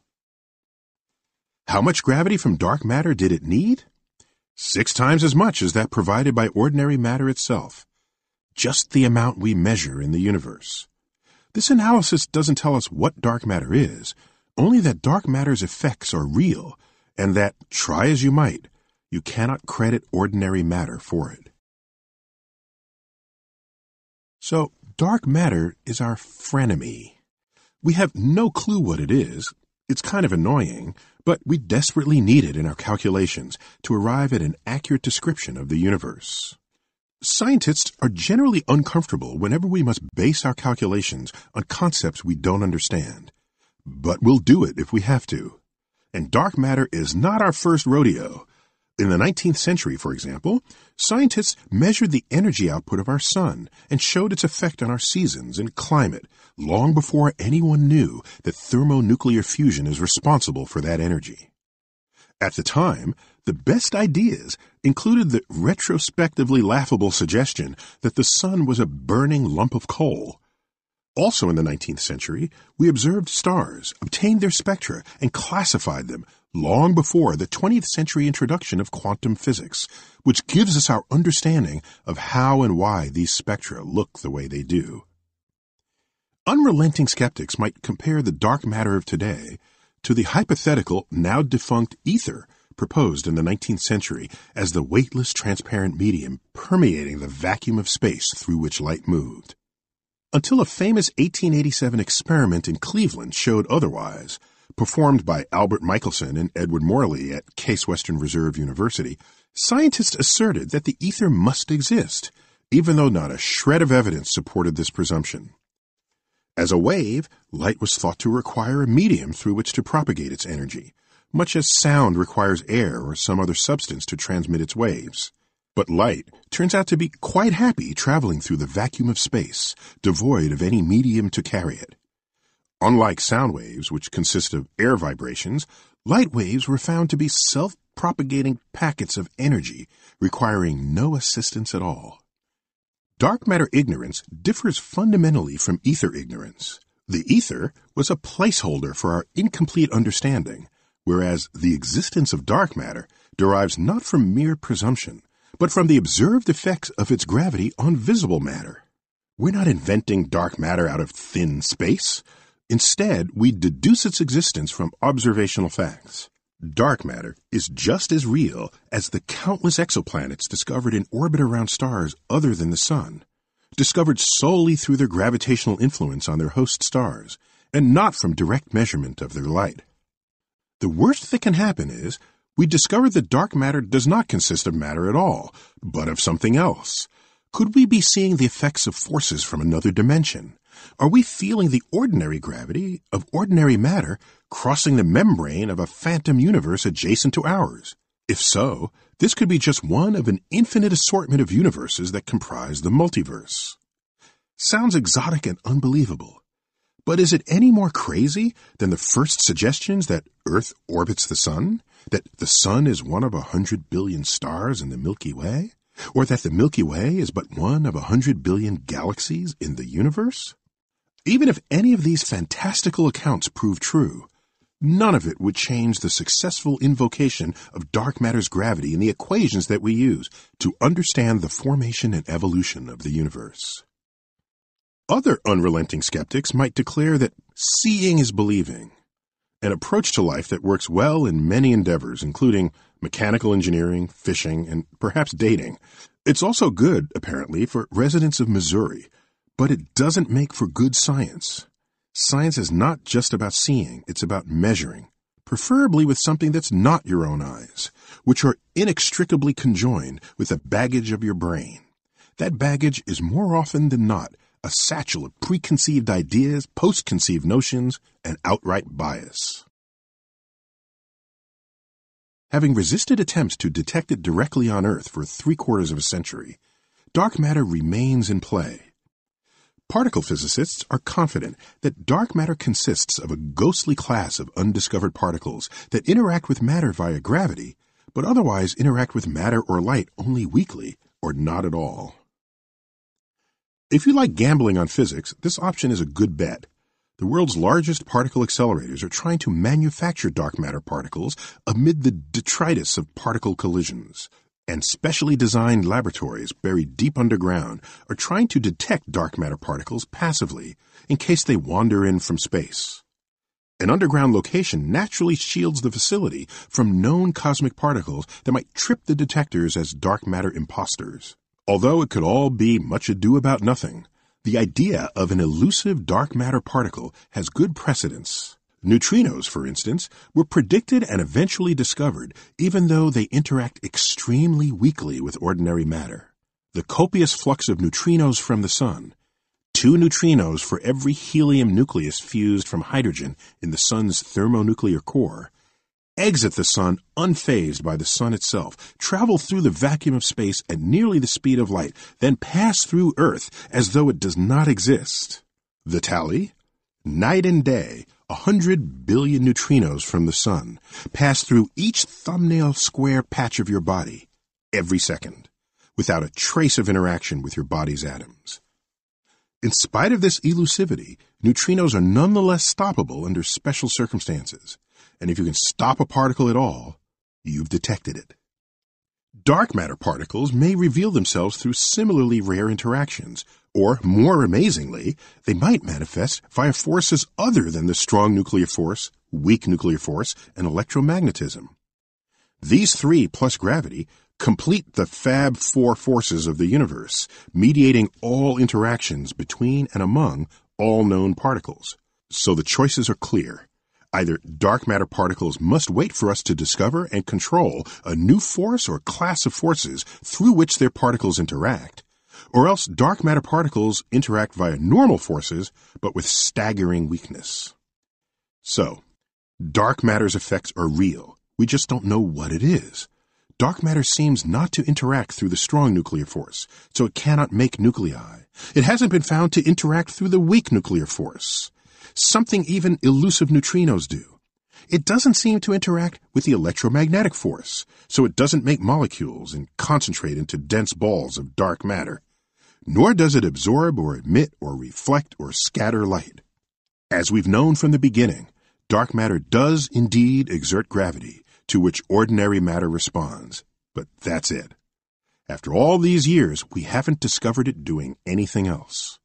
For now, we must remain content to carry dark matter along as a strange, invisible friend, invoking it where and when the universe requires it of us. Chapter 6 Dark Energy As if you didn't have enough to worry about, the universe in recent decades was discovered to wield a mysterious pressure that issues forth from the vacuum of space and that acts opposite cosmic gravity. Not only that, this negative gravity will ultimately win the tug of war as it forces the cosmic expansion to accelerate exponentially into the future. For the most mind warping ideas of 20th century physics, just blame Einstein. Albert Einstein hardly ever set foot in the laboratory. He didn't test phenomena or use elaborate equipment. He was a theorist who perfected the thought experiment, in which you engage nature through your imagination by inventing a situation or model and then working out the consequences of some physical principle. In Germany, before World War II, laboratory based physics far outranked theoretical physics in the minds of most Aryan scientists. Jewish physicists were all relegated to the lowly theorist's sandbox and left to fend for themselves and what a sandbox that would become. As was the case for Einstein, if a physicist model intends to represent the entire universe, then manipulating the model should be tantamount to manipulating the universe itself. Observers and experimentalists can then go out and look for the phenomenon predicted by that model. If the model is flawed, or if the theorists make a mistake in their calculations, the observers will uncover a mismatch between the model's predictions and the way things happen in the real universe. That's the first cue for a theorist to return to the proverbial drawing board by either adjusting the old model or creating a new one. One of the most powerful and far reaching theoretical models ever devised, already introduced in these pages, is Einstein's general theory of relativity. But you can call it GR after you get to know it better. Published in 1916, GR outlines the relevant mathematical details of how everything in the universe moves under the influence of gravity. Every few years, lab scientists devise ever more precise experiments to test the theory, only to further extend the envelope of the theory's accuracy. A modern example of this stunning knowledge of nature that Einstein has gifted us comes from 2016, when gravitational waves were discovered by a specially designed observatory tuned for just this purpose. These waves, predicted by Einstein, are ripples moving at the speed of light across the fabric of spacetime and are generated by severe gravitational disturbances such as the collision of two black holes. And that's exactly what was observed. The gravitational waves of the first detection were generated by a collision of black holes in a galaxy 1.3 billion light years away, and at a time when Earth was teeming with simple single celled organisms. While the ripple moved through space in all directions, Earth would, after another 800 million years, evolve complex life, including flowers and dinosaurs and flying creatures, as well as a branch of vertebrates called mammals. Among the mammals, a subbranch would evolve frontal lobes and complex thought to accompany them. We call those primates. A single branch of these primates would develop a genetic mutation that allowed speech, and that branch, Homo sapiens, would invent agriculture and civilization and philosophy and art and science, all in the last 10,000 years. Ultimately, one of its 20th century scientists would invent relativity out of his head and predict the existence of gravitational waves. A century later, technology capable of seeing these waves would finally catch up with the prediction. Just days before that gravity wave, which had been traveling for 1.3 billion years, washed over Earth and was detected. Yes, Einstein was a badass. When first proposed, most scientific models are only half baked, leaving wiggle room to adjust parameters for a better fit to the known universe. In the sun based heliocentric universe, conceived by the 16th century mathematician Nicholas Copernicus, planets orbited in perfect circles. The orbit the sun part was correct and a major advance in the Earth based geocentric universe, but the perfect circle part turned out to be a bit off. All planets orbit the Sun in flattened circles, called ellipses, and even that shape is just an approximation of a more complex trajectory. Copernicus's basic idea was correct, and that's what mattered most. It simply required some tweaking to make it more accurate. Yet, in the case of Einstein's relativity, the founding principles of the entire theory require that everything must happen exactly as predicted. Einstein had, in effect, built what looks on the outside like a house of cards, with only two or three simple postulates holding up the entire structure. Indeed, upon learning of a 1931 book entitled 100 Authors Against Einstein, he responded that if he were wrong, then only one would have been enough. Therein were sown the seeds of one of the most fascinating blunders in the history of science. Einstein's new equations of gravity included a term he called the cosmological constant, which he represented by the capital Greek letter lambda. A mathematically permitted but optional term, the cosmological constant allowed him to represent a static universe. Back then, the idea that our universe would be doing anything at all other than simply existing was beyond anyone's imagination. So Lambda's sole job was to oppose gravity within Einstein's model keeping the universe in balance, resisting the natural tendency for gravity to pull the whole universe into one giant mass. Einstein invented a universe that neither expands nor contracts, consistent with everybody's expectations at the time. The Russian physicist Alexander Friedmann would subsequently show mathematically that Einstein's universe, though balanced, was in an unstable state like a ball resting on the top of a hill, awaiting the slightest provocation to roll down in one direction or another, or like a pencil balanced on its sharpened point. Einstein's universe was precariously perched between a state of expansion and total collapse. Moreover, Einstein's theory was new, and just because you give something a name does not make it real. Einstein knew that lambda, as a negative gravity force of nature, had no known counterpart in the physical universe. Einstein's general theory of relativity radically departed from all previous thinking about gravitational attraction.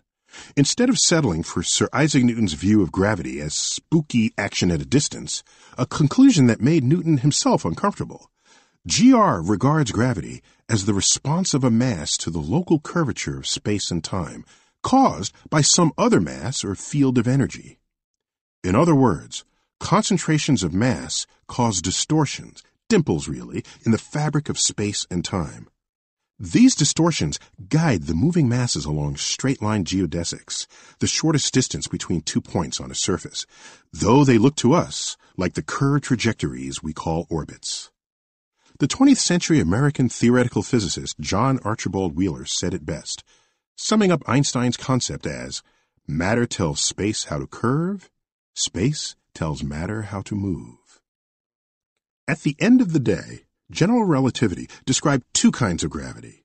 One is the familiar kind, like the attraction between Earth and a ball thrown into the air, or between the Sun and the planets. It also predicted another variety, a mysterious anti-gravity pressure associated with the vacuum of space-time itself. Lambda preserved what Einstein and every other physicist of his day had strongly presumed to be true, the status quo of a static universe. An unstable static universe. To invoke an unstable condition as the natural state of a physical system violates scientific credo you cannot assert that the entire universe is a special case that happens to be balanced forever and ever. Nothing ever seen, measured, or imagined has behaved this way in the history of science, which makes for powerful precedent.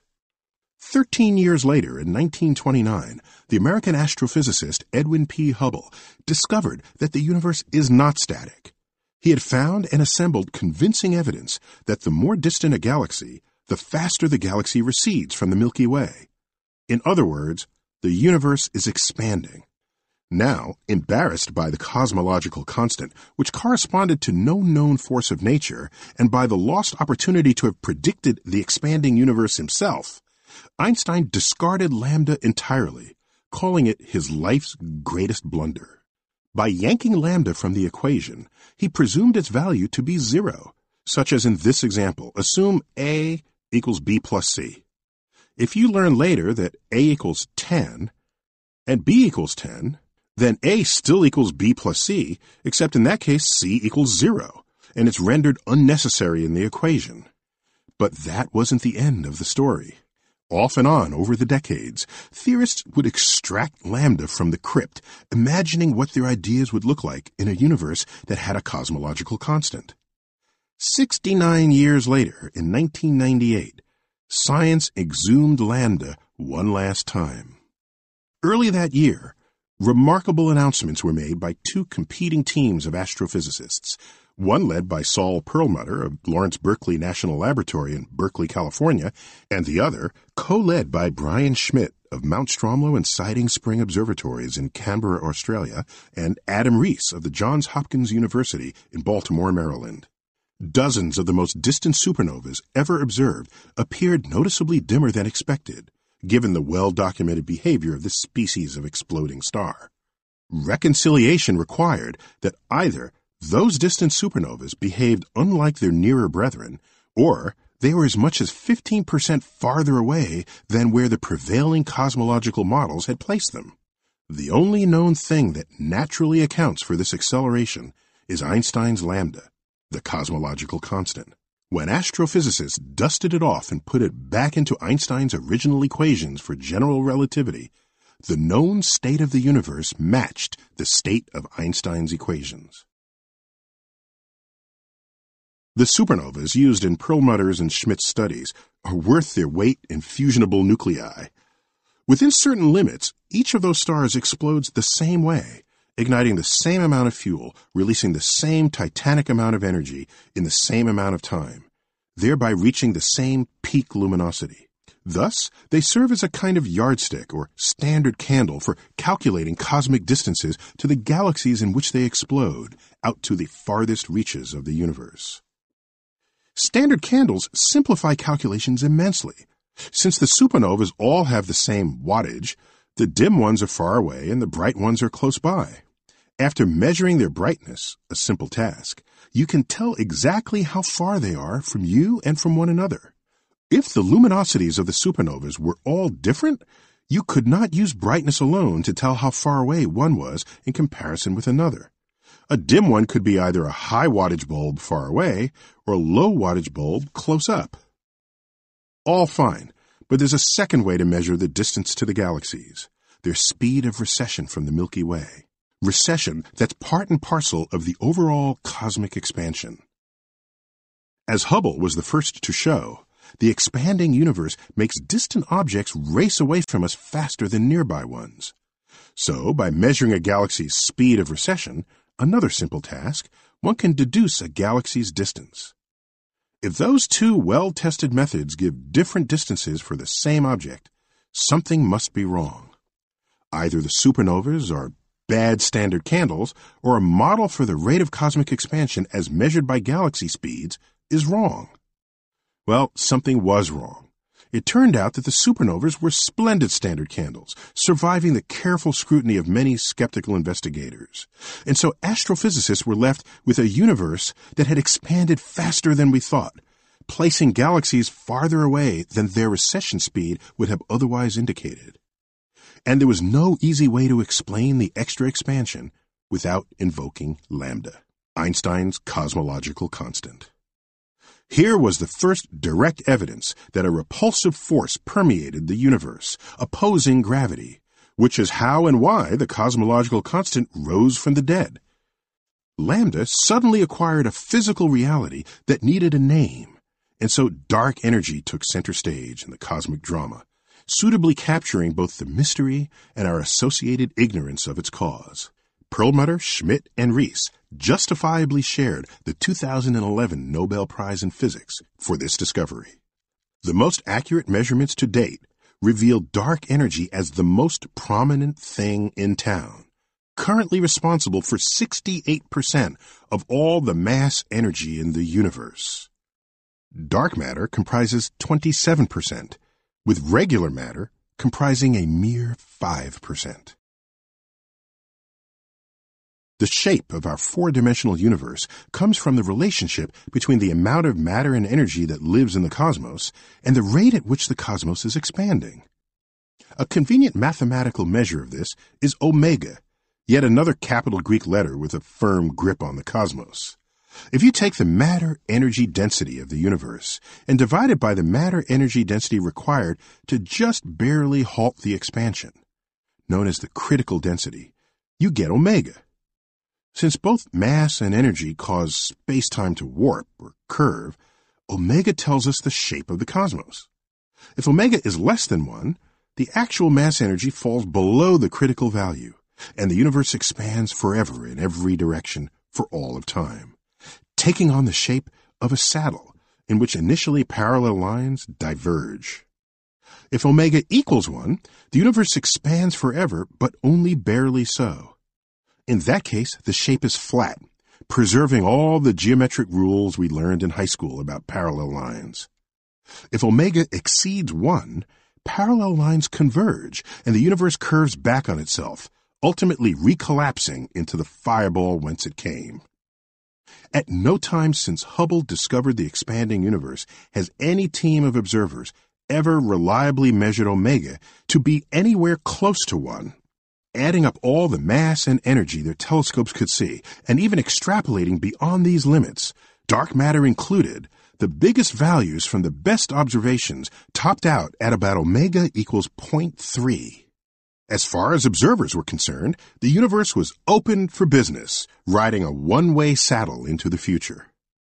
Meanwhile, beginning in 1979, the American physicist Alan H. Guth of the Massachusetts Institute of Technology and others advanced an adjustment to the Big Bang theory that cleared up some nagging problems with getting a universe to be as smoothly filled with matter and energy as ours is known to be. A fundamental byproduct of this update to the Big Bang was that it drives omega toward one, not toward a half, not toward two, not toward a million, toward one. Hardly a theorist in the world had a problem with that requirement because it helped get the Big Bang to account for the global properties of the known universe. There was, however, another little problem.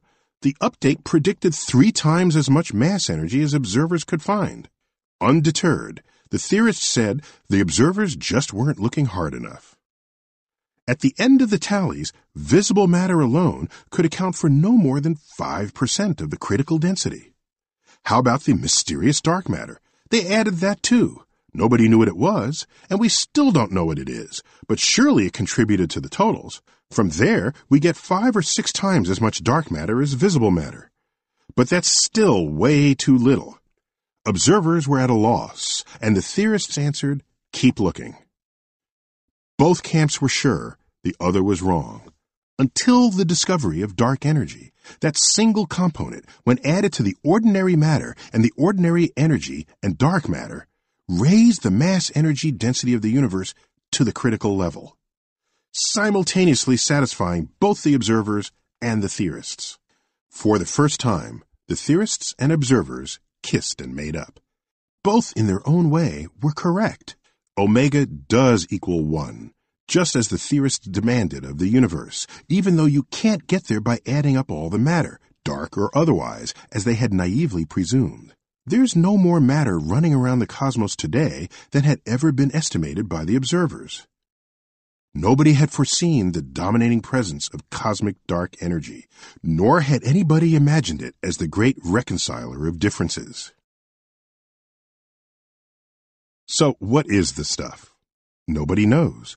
The closest anybody has come is to presume dark energy is a quantum effect, where the vacuum of space, instead of being empty, actually seethes with particles and their antimatter counterparts. They pop in and out of existence in pairs and don't last long enough to be measured. Their transient existence is captured in their moniker, virtual particles. The remarkable legacy of quantum physics, the science of the small, demands that we give this idea serious attention. Each pair of virtual particles exerts a little bit of outward pressure as it ever so briefly elbows its way into space.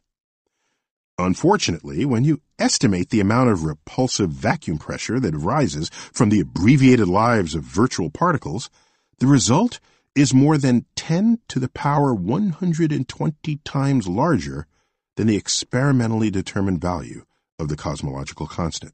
This is a stupidly large factor, leading to the biggest mismatch between theory and observation in the history of science. Yes, we're clueless, but it's not abject cluelessness.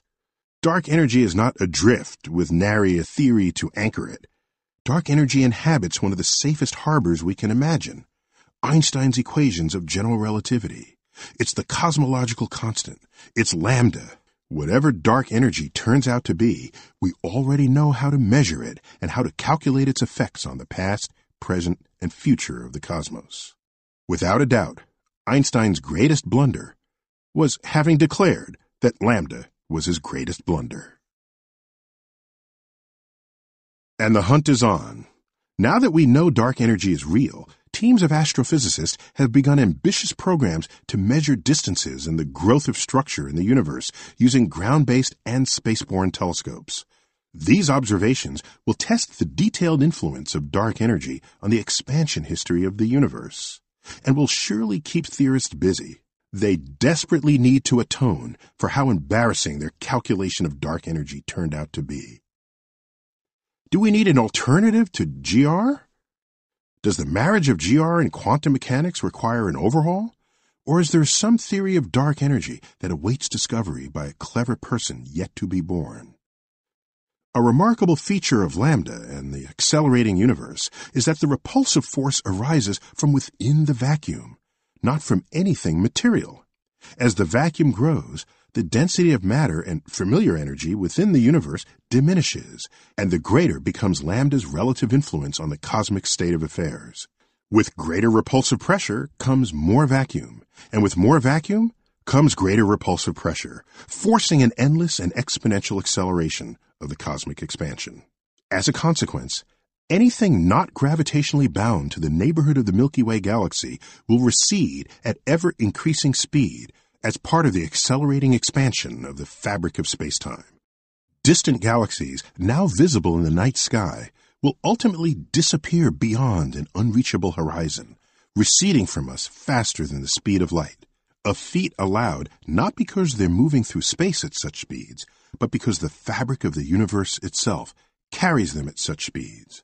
No law of physics prevents this.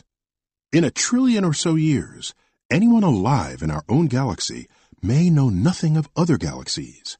Our observable universe will merely comprise a system of nearby long-lived stars within the Milky Way, and beyond this starry night will lie an endless void. Darkness in the face of the deep. Dark energy, a fundamental property of the cosmos, will, in the end, undermine the ability of future generations to comprehend the universe they've been dealt. Unless contemporary astrophysicists across the galaxy keep remarkable records and bury an awesome trillion year time capsule, post apocalyptic scientists will know nothing of galaxies, the principal form of organization for matter in our cosmos, and will thus be denied access to key pages from the cosmic drama that is our universe. Behold my recurring nightmare. Are we too missing some basic pieces of the universe that once were? What part of the cosmic history book has been marked access denied? What remains absent from our theories and equations that ought to be there, leaving us groping for answers we may never find? Chapter 7 The Cosmos on the Table Trivial questions sometimes require deep and expansive knowledge of the cosmos just to answer them. In middle school chemistry class, I asked my teacher where the elements on the periodic table came from. He replied, Earth's crust. I'll grant him that. It's surely where the supply lab gets them, but how did Earth's crust acquire them? The answer must be astronomical. But in this case, do you actually need to know the origin and evolution of the universe to answer the question? Yes, you do.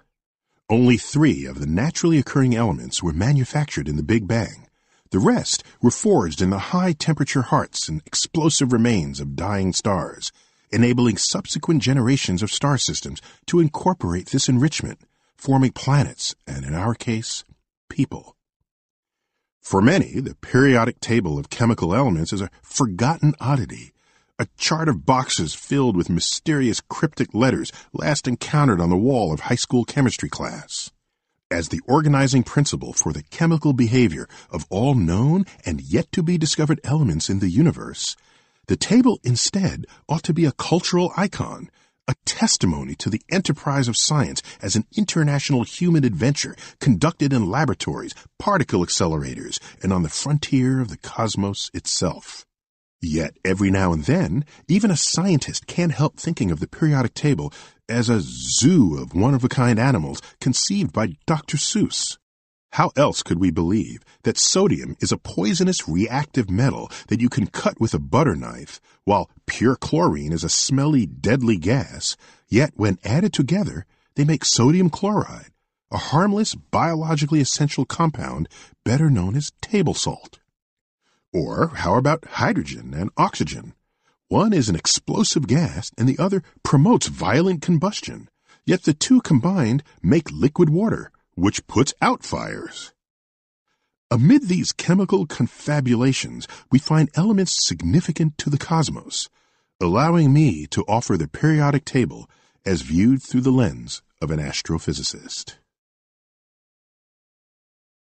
With only one proton in its nucleus, Hydrogen is the lightest and simplest element, made entirely during the Big Bang. Out of the 94 naturally occurring elements, hydrogen lays claim to more than two thirds of all the atoms in the human body, and more than 90% of all atoms in the cosmos, on all scales, right on down to the solar system. Hydrogen in the core of the massive planet Jupiter is under so much pressure that it behaves more like a conductive metal than a gas, creating the strongest magnetic field among the planets. The English chemist Henry Cavendish discovered hydrogen in 1766 during his experiments with H2O. Hydrogenesis is Greek for water forming, but he's best known among astrophysicists as the first to calculate Earth's mass after having measured an accurate value for big G, the gravitational constant in Newton's famous equation every second of every day. 4.5 billion tons of fast moving hydrogen nuclei are turned into energy as they slam together to make helium within the 15 million degree core of the Sun. Helium is widely recognized as an over-the-counter low-density gas that when inhaled temporarily increases the vibrational frequency of your windpipe and larynx, making you sound like Mickey Mouse. Helium is the second simplest and second most abundant element in the universe. Although a distant second to hydrogen in abundance, there's four times more of it than all other elements in the universe combined. One of the pillars of Big Bang cosmology is the prediction that in every region of the cosmos, no less than about 10% of all atoms are helium, manufactured in that percentage across the well-mixed primeval fireball that was the birth of our universe. Since the thermonuclear fusion of hydrogen within stars gives you helium, some regions of the cosmos could easily accumulate more than their 10% share of the stuff, but as predicted, no one has ever found a region of the galaxy with less. Some 30 years before it was discovered and isolated on Earth, astronomers detected helium in the spectrum of the Sun's corona during the total eclipse of 1868. As noted earlier, the name helium was duly derived from Helios, the Greek sun god, and with 92% of hydrogen's buoyancy in air, but without its explosive characteristics, helium is the gas of choice for the outsized balloon characters of the Macy's Thanksgiving Day Parade making the department store second only to the U.S. military as the nation's top user of the element. Lithium is the third simplest element in the universe, with three protons in its nucleus. Like hydrogen and helium, lithium was made in the Big Bang, but unlike helium, which can be manufactured in stellar cores, lithium is destroyed by every known nuclear reaction. Another prediction of Big Bang cosmology is that we can expect no more than 1% of the atoms in any region of the universe to be lithium. No one has yet found a galaxy with more lithium than this upper limit supplied by the Big Bang. The combination of helium's upper limit and lithium's lower limit gives us a potent dual constraint on tests for Big Bang cosmology. The element carbon can be found in more kinds of molecules than the sum of all other kinds of molecules combined. Given the abundance of carbon in the cosmos, forged in the cores of stars, churned up to their surfaces, and released copiously into the galaxy, a better element does not exist on which to base the chemistry and diversity of life.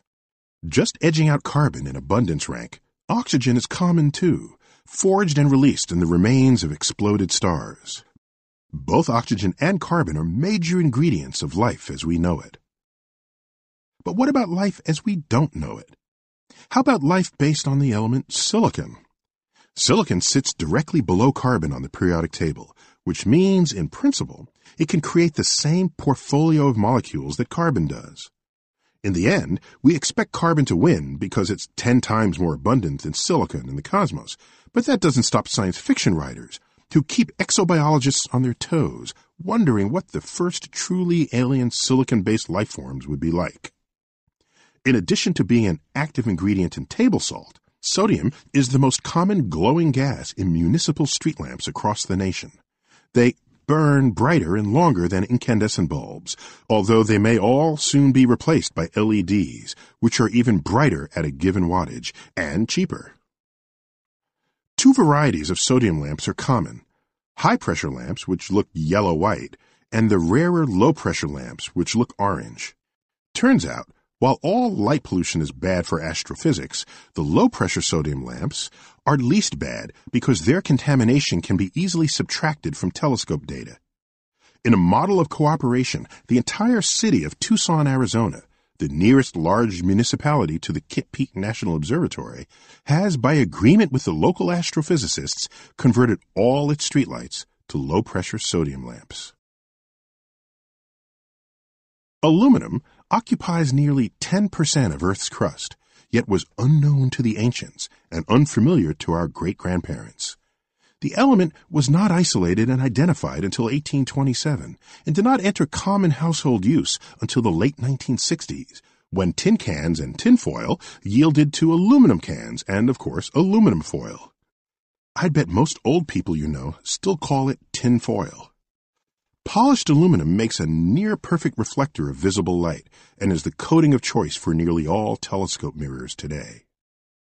Titanium is 1.7 times denser than aluminum, but it's more than twice as strong. So titanium, the ninth most abundant element in Earth's crust, has become a modern darling for many applications, such as military aircraft components and prosthetics that require a light, strong metal for their tasks. In most cosmic places, the number of oxygen atoms exceeds that of carbon. After every carbon atom has latched onto the available oxygen atoms, forming carbon monoxide or carbon dioxide, the leftover oxygen bonds with other things like titanium. The spectra of red stars are riddled with features traceable to titanium oxide, which itself is no stranger to stars on Earth. Star sapphires and rubies owe their radiant asterisms to titanium oxide impurities in their crystal lattice. Furthermore, the white paint used for telescope domes features titanium oxide, which happens to be highly reflective in the infrared part of the spectrum, greatly reducing the heat accumulated from sunlight in the air surrounding the telescope. At nightfall, with the dome open, the air temperature near the telescope rapidly equals the temperature of the nighttime air, allowing light from stars and other cosmic objects to be sharp and clear. And while not directly named for a cosmic object, titanium derives from the Titans of Greek mythology. Titan is Saturn's largest moon. By many measures, iron ranks as the most important element in the universe. Massive stars manufacture elements in their core, in sequence from helium to carbon to oxygen to nitrogen and so forth, all the way up the periodic table to iron. With 26 protons and at least as many neutrons in its nucleus, iron's odd distinction comes from having the least total energy per nuclear particle of any element.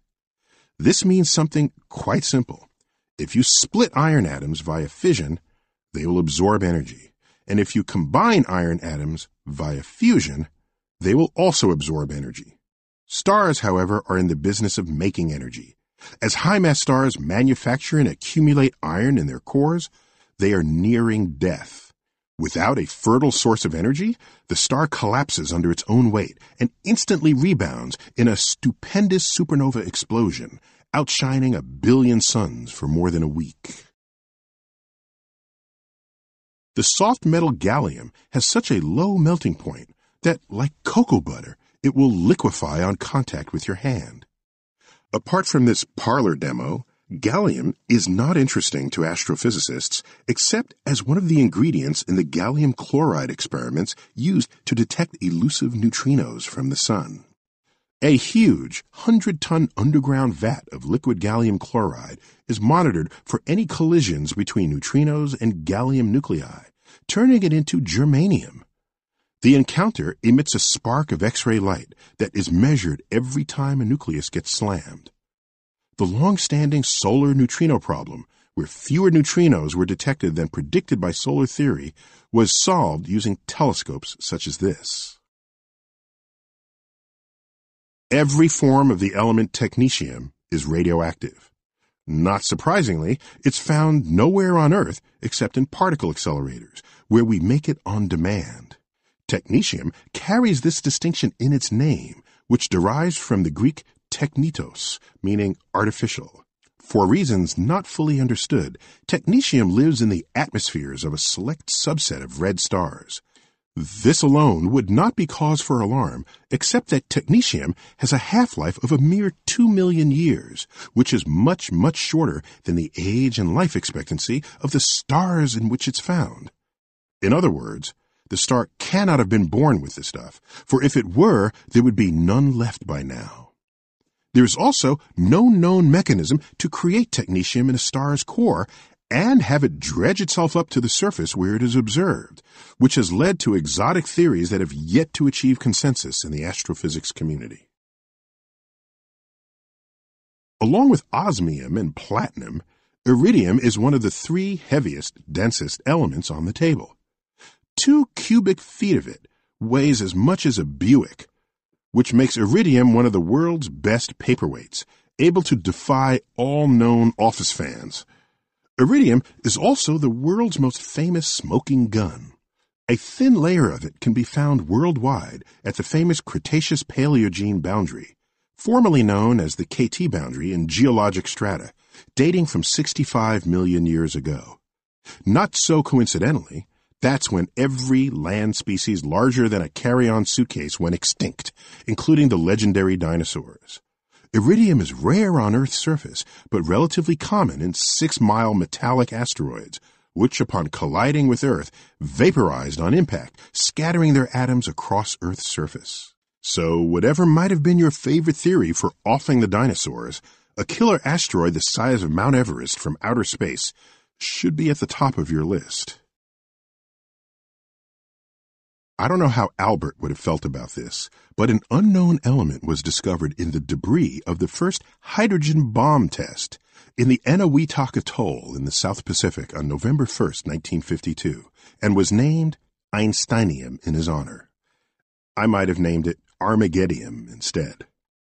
Meanwhile, ten entries in the periodic table get their names from objects that orbit the sun. Phosphorus comes from the Greek for light bearing and was the ancient name for the planet Venus when it appeared before sunrise in the dawn sky. Selenium comes from Selene, which is Greek for the moon, named so because in ores it was always associated with the element tellurium, which had already been named for Earth from the Latin tellus. On January 1, 1801, the Italian astronomer Giuseppe Piazzi discovered a new planet orbiting the Sun in the suspiciously large gap between Mars and Jupiter. Keeping with the tradition of naming planets after Roman gods, the object was named Ceres, after the goddess of harvest. Ceres is, of course, the root of the word cereal. At the time, there was sufficient excitement in the scientific community for the first element discovered after this date to be named Cerium in its honor. Two years later, another planet was discovered orbiting the Sun in the same gap as Ceres. This one was named Pallas for the Roman goddess of wisdom, and, like Cerium before it, the first element discovered thereafter was named Palladium in its honor. The naming party would end a few decades later, after dozens more of these planets were discovered sharing the same orbital zone. Closer analysis revealed that these objects were much, much smaller than the smallest known planets. A new swath of real estate had been discovered in the solar system, populated by small, craggy chunks of rock and metal. Ceres and Pallas were not planets, they're asteroids, and they live in the asteroid belt, now known to contain hundreds of thousands of objects, somewhat more than the number of elements in the periodic table. The metal Mercury, liquid and runny at room temperature, and the planet Mercury, the fastest of all planets in the solar system, are both named for the speedy Roman messenger god of the same name.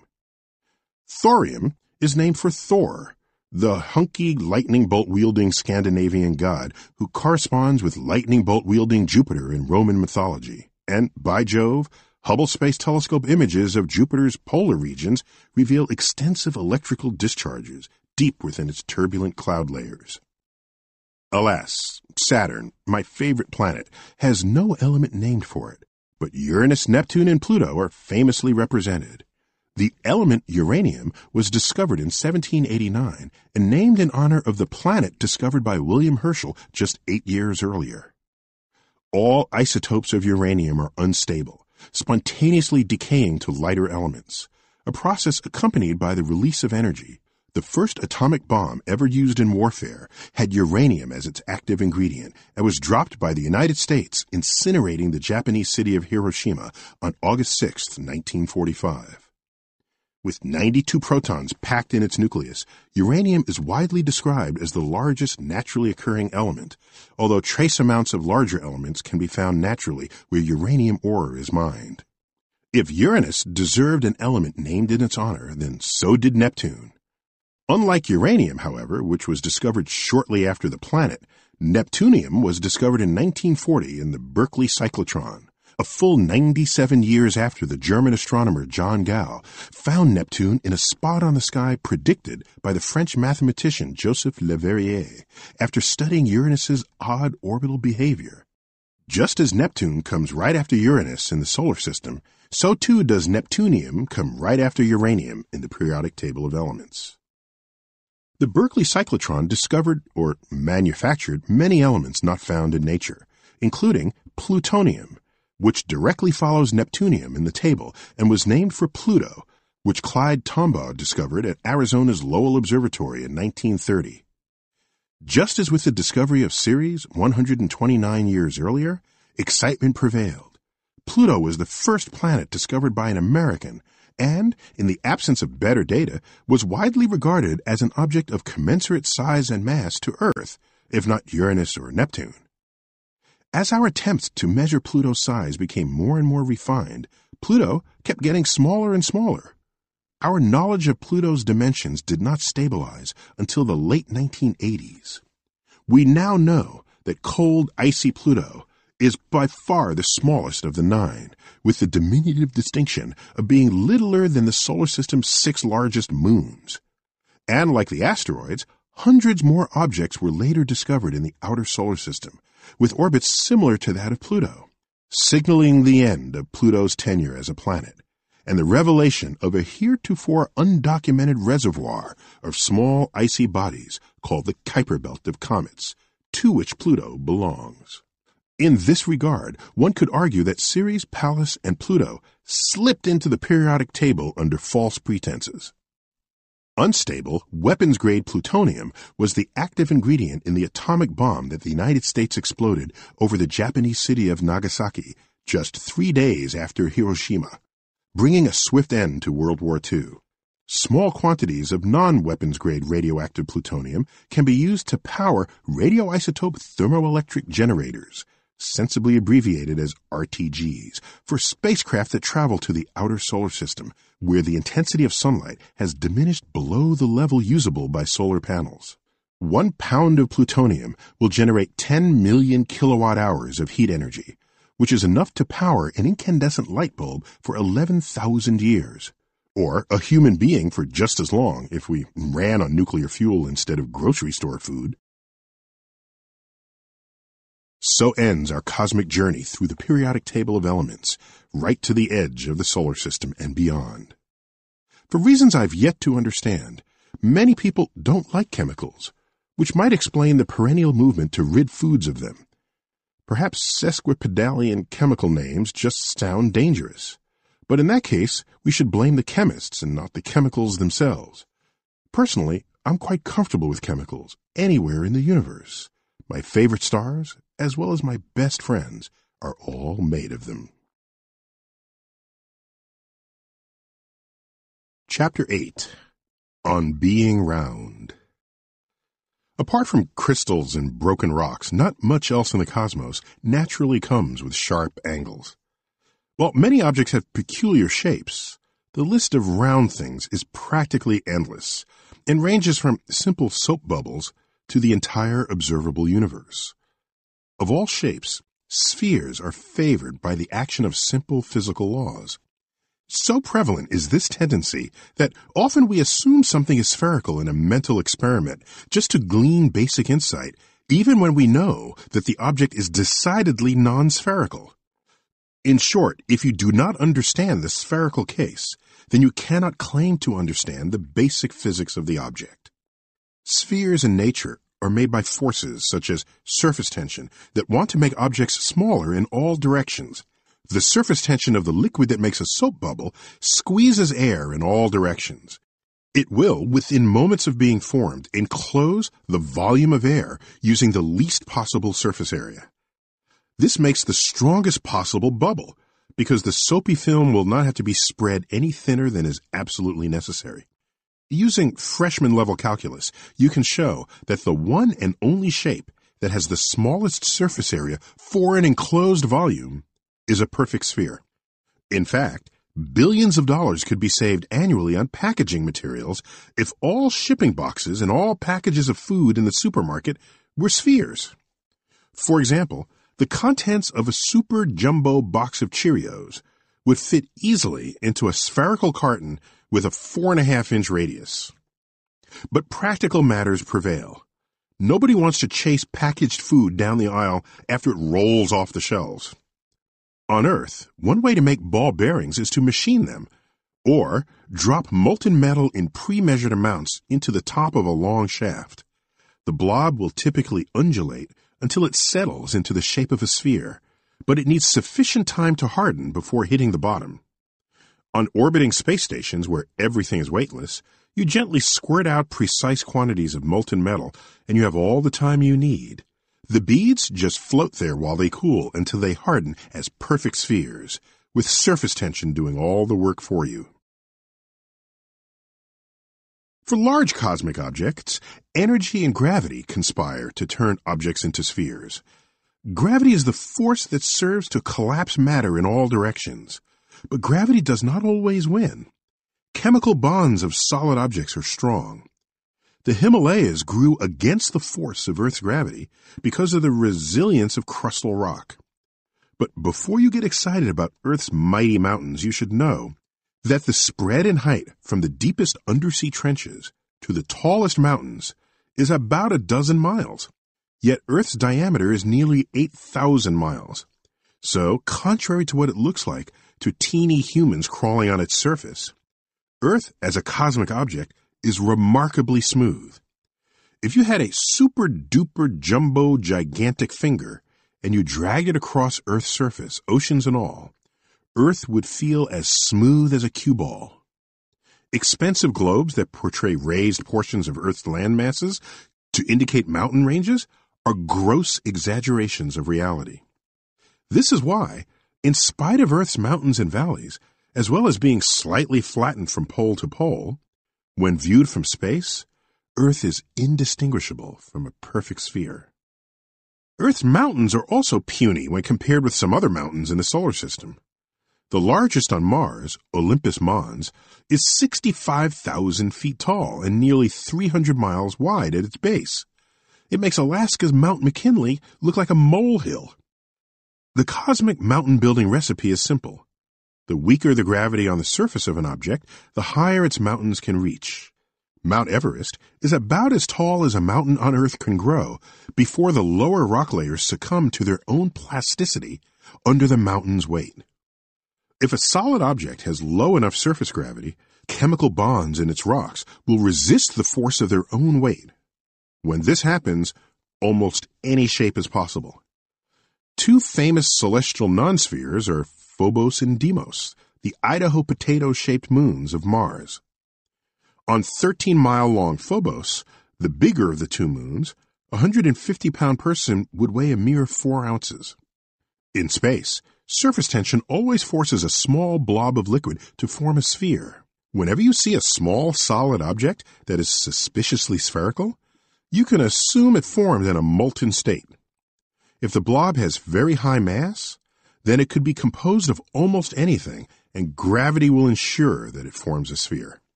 Big and massive blobs of gas in the galaxy can coalesce to form near perfect gaseous spheres called stars.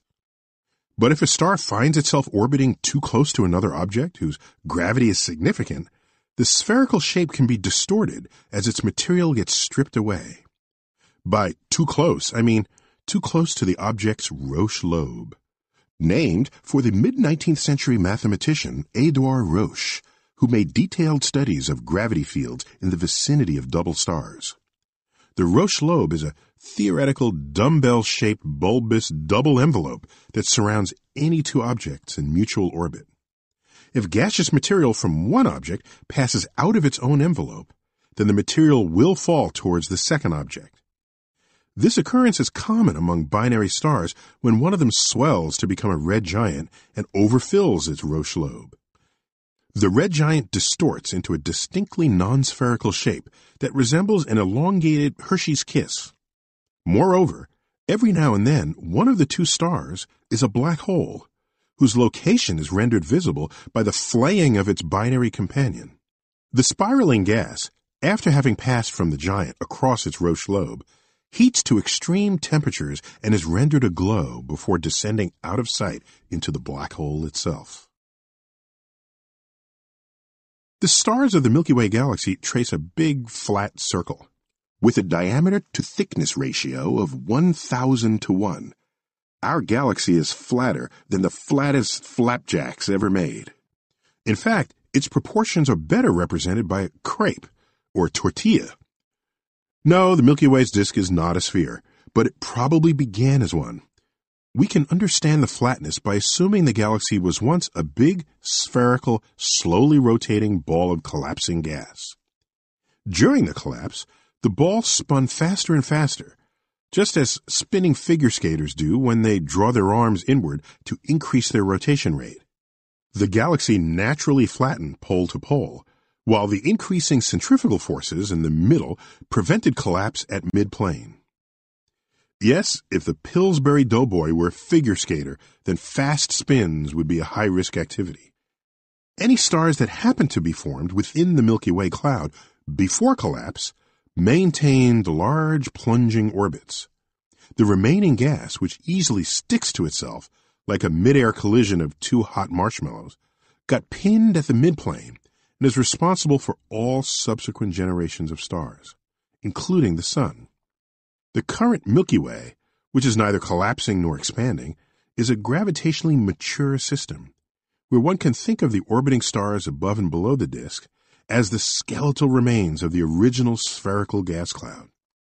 This general flattening of objects that rotate is why Earth's pole to pole diameter is smaller than its diameter at the equator. Not by much, three tenths of 1%, about 26 miles. But Earth is small, mostly solid, and doesn't rotate all that fast. At 24 hours per day, Earth carries anything on its equator at a mere 1,000 miles per hour.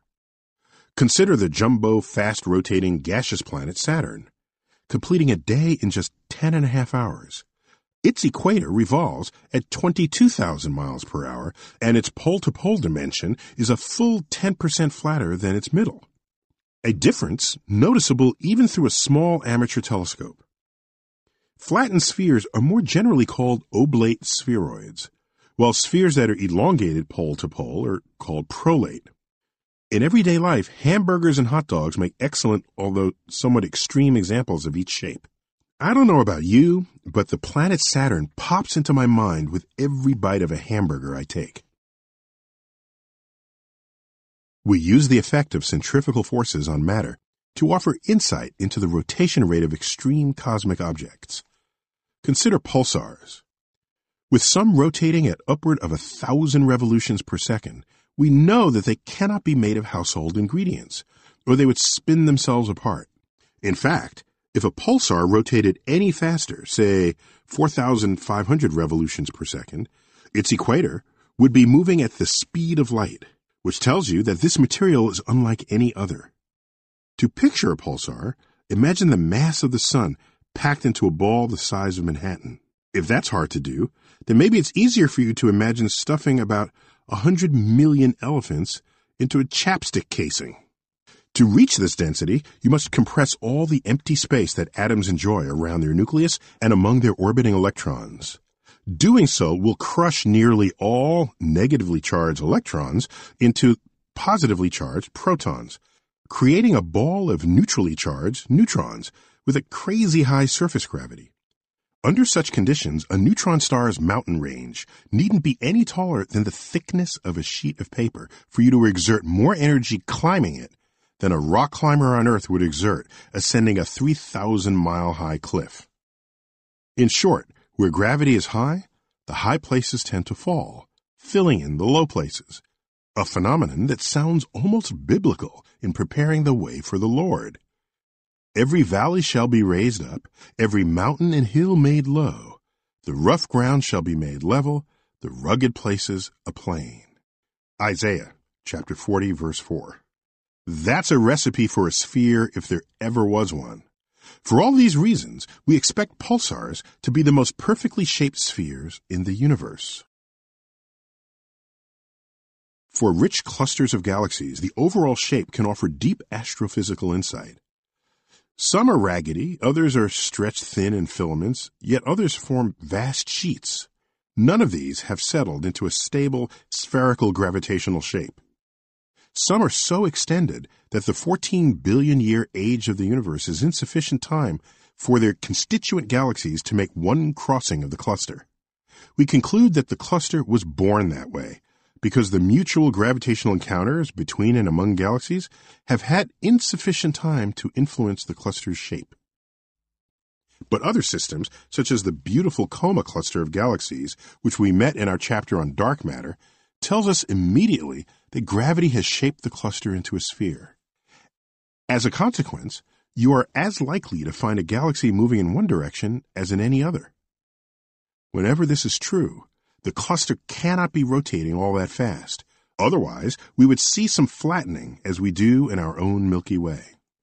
The Coma cluster, once again like the Milky Way, is also gravitationally mature. In astrophysical vernacular, such systems are said to be relaxed, which means many things, including the fortuitous fact that the average velocity of galaxies in the cluster serves as an excellent indicator of the total mass. Whether or not the total mass of the system is supplied by the objects used to get the average velocity. It's for these reasons that gravitationally relaxed systems make excellent probes of non-luminous dark matter. Allow me to make an even stronger statement. Were it not for relaxed systems, the ubiquity of dark matter may have remained undiscovered to this day. The sphere to end all spheres, the largest and most perfect of them all, is the entire observable universe. In every direction we look, Galaxies recede from us at speeds proportional to their distance. As we saw in the first few chapters, this is the famous signature of an expanding universe, discovered by Edwin Hubble in 1929. When you combine Einstein's relativity and the velocity of light and the expanding universe and the spatial dilution of mass and energy as a consequence of that expansion, there is a distance in every direction from us where the recession velocity for a galaxy equals the speed of light. At this distance and beyond, light from all luminous objects loses all its energy before reaching us. The universe beyond this spherical edge is thus rendered invisible and, as far as we know, unknowable. There's a variation of the ever popular multiverse idea in which the multiple universes that comprise it are not separate universes entirely, but isolated, non interacting pockets of space within one continuous fabric of spacetime. Like multiple ships at sea, far enough away from one another so that their circular horizons do not intersect. As far as any one ship is concerned, without further data, it's the only ship on the ocean. Yet they all share the same body of water. Spheres are indeed fertile theoretical tools that help us gain insight into all manner of astrophysical problems. But one should not be a sphere zealot. I'm reminded of the half serious joke about how to increase milk production on a farm. An expert in animal husbandry might say, Consider the role of the cow's diet.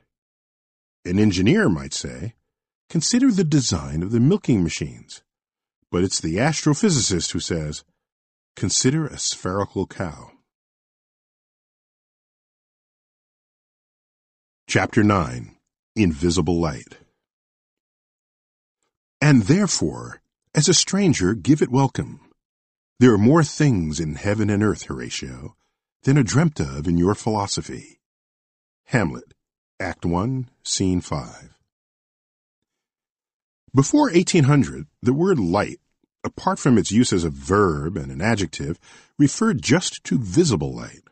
But early that year, the English astronomer William Herschel observed some warming that could only have been caused by a form of light invisible to the human eye. Already an accomplished observer, Herschel had discovered the planet Uranus in 1781 and was now exploring the relation between sunlight, color, and heat. He began by placing a prism in the path of a sunbeam. Nothing new there. Sir Isaac Newton had done that back in the 1600s, leading him to name the familiar seven colors of the visible spectrum red, orange, yellow, green, blue, indigo, and violet. Yes, the colors do indeed spell Roy G. Biv. But Herschel was inquisitive enough to wonder what the temperature of each color might be. So he placed thermometers in various regions of the rainbow and showed, as he suspected, that different colors registered different temperatures. Well conducted experiments require a control, a measurement where you expect no effect at all, and which serves as a kind of idiot check on what you are measuring. For example, if you wonder what effect beer has on a tulip plant, then also nurture a second tulip plant identical to the first, but give it water instead.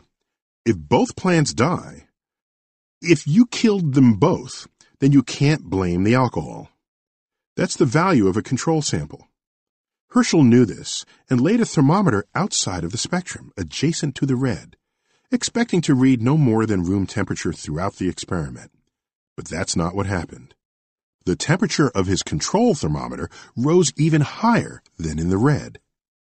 Herschel wrote, I conclude that the full red falls still short of the maximum of heat, which perhaps lies even a little beyond visible refraction. In this case, radiant heat will at least partly, if not chiefly consist, if I may be permitted the expression, of invisible light. That is to say, of rays coming from the sun that have such a momentum as to be unfit for vision. Holy shit! Herschel inadvertently discovered infrared light, a brand new part of the spectrum found just below red, reported in the first of his four papers on the subject.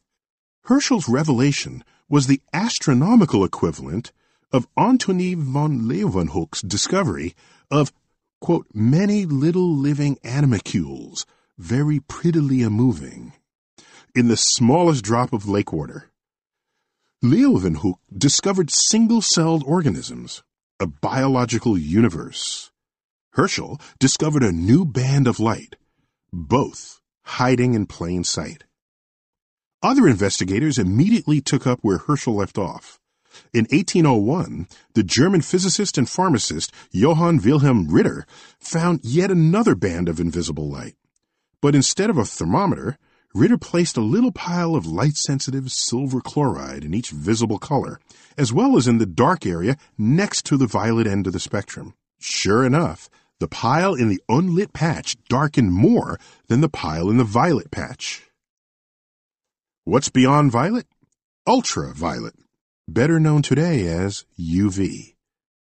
Filling out the entire electromagnetic spectrum in order of low energy and low frequency, to high energy and high frequency, we have radio waves, microwaves, infrared, Roy G. Biv, ultraviolet, X-rays, and gamma rays.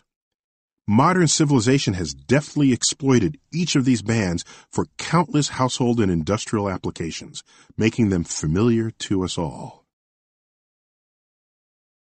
After the discovery of UV and IR, skywatching didn't change overnight. The first telescope designed to detect invisible parts of the electromagnetic spectrum wouldn't be built for 130 years.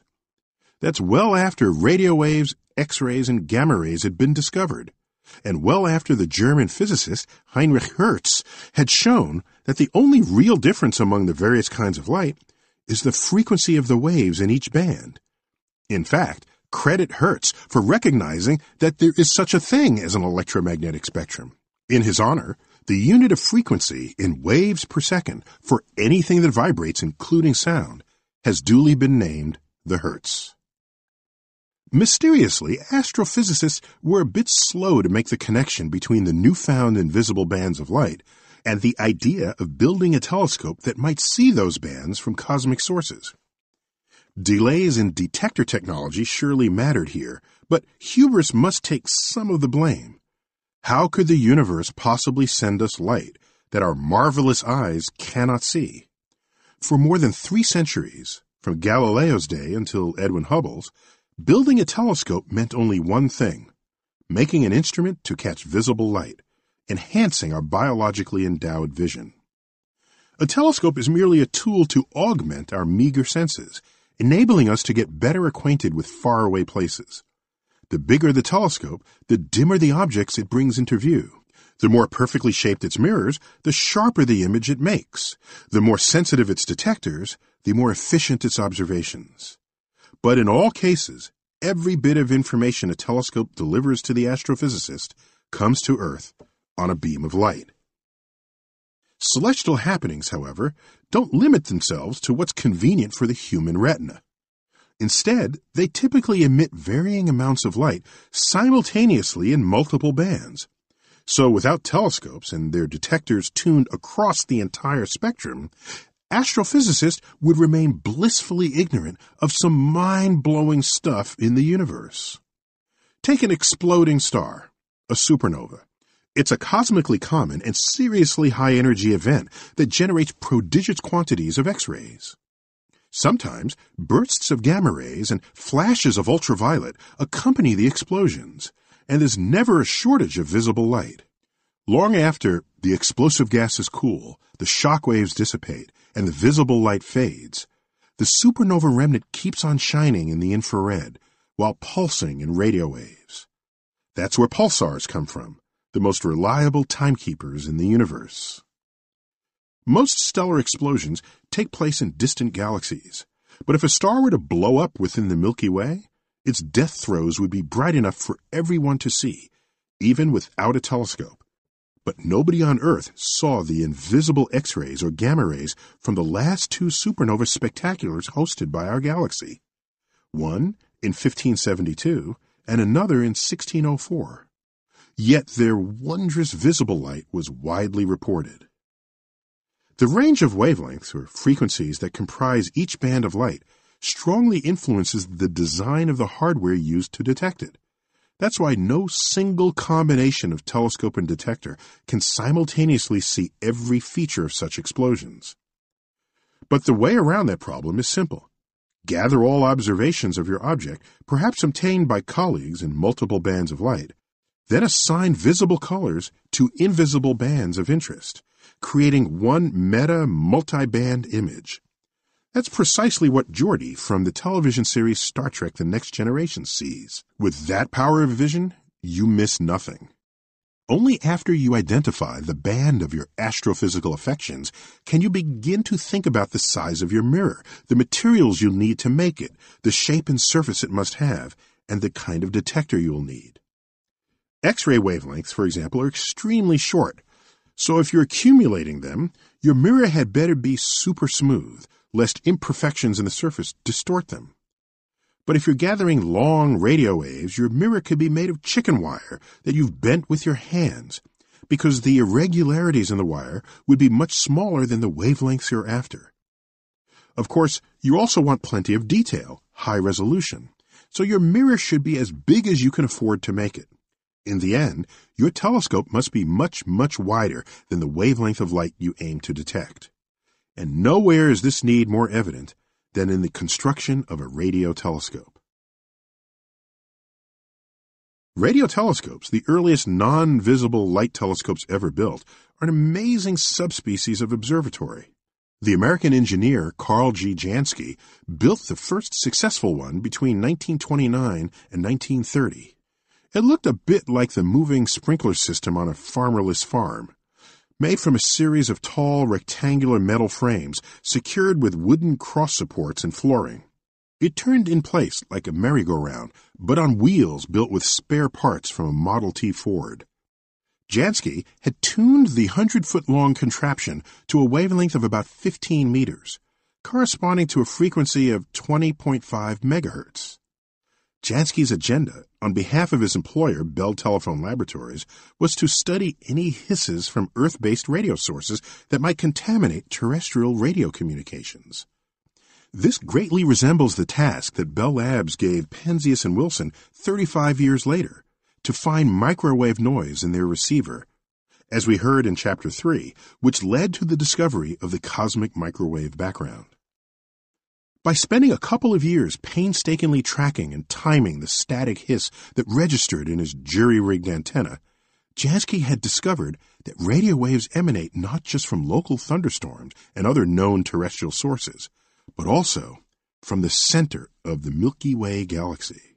That region of the sky swung by the telescope's field of view every 23 hours and 56 minutes, exactly the period of Earth's rotation in space, and thus exactly the time needed to return the galactic center to the same angle and elevation on the sky. Karl Jansky published his results under the title Electrical Disturbances, apparently of extraterrestrial origin. With that observation, radio astronomy was born.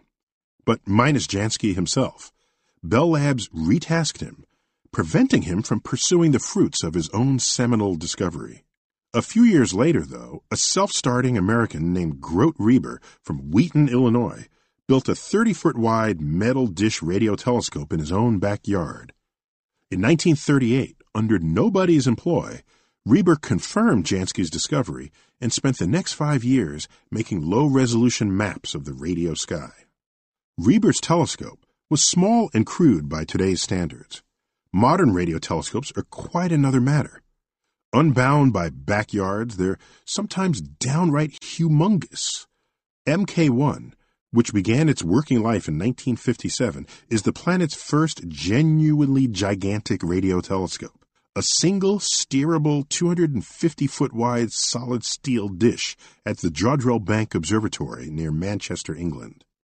A couple of months after MK 1 opened for business, the Soviet Union launched Sputnik 1, and Jodrell Bank's dish suddenly became just the thing to track the little orbiting hunk of hardware, making it the forerunner of today's deep space network for tracking planetary space probes. The world's largest radio telescope, completed in 2016, is called the 500 meter aperture spherical radio telescope, or FAST for short.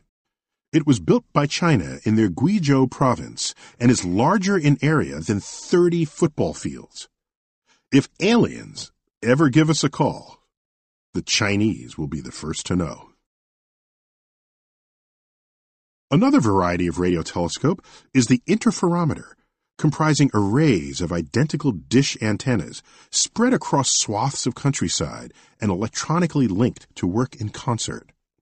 The result is a single coherent super high resolution image of radio emitting cosmic objects. Although Supersize Me was the unwritten motto for telescopes long before the fast food industry coined the slogan, radio interferometers form a jumbo class unto themselves.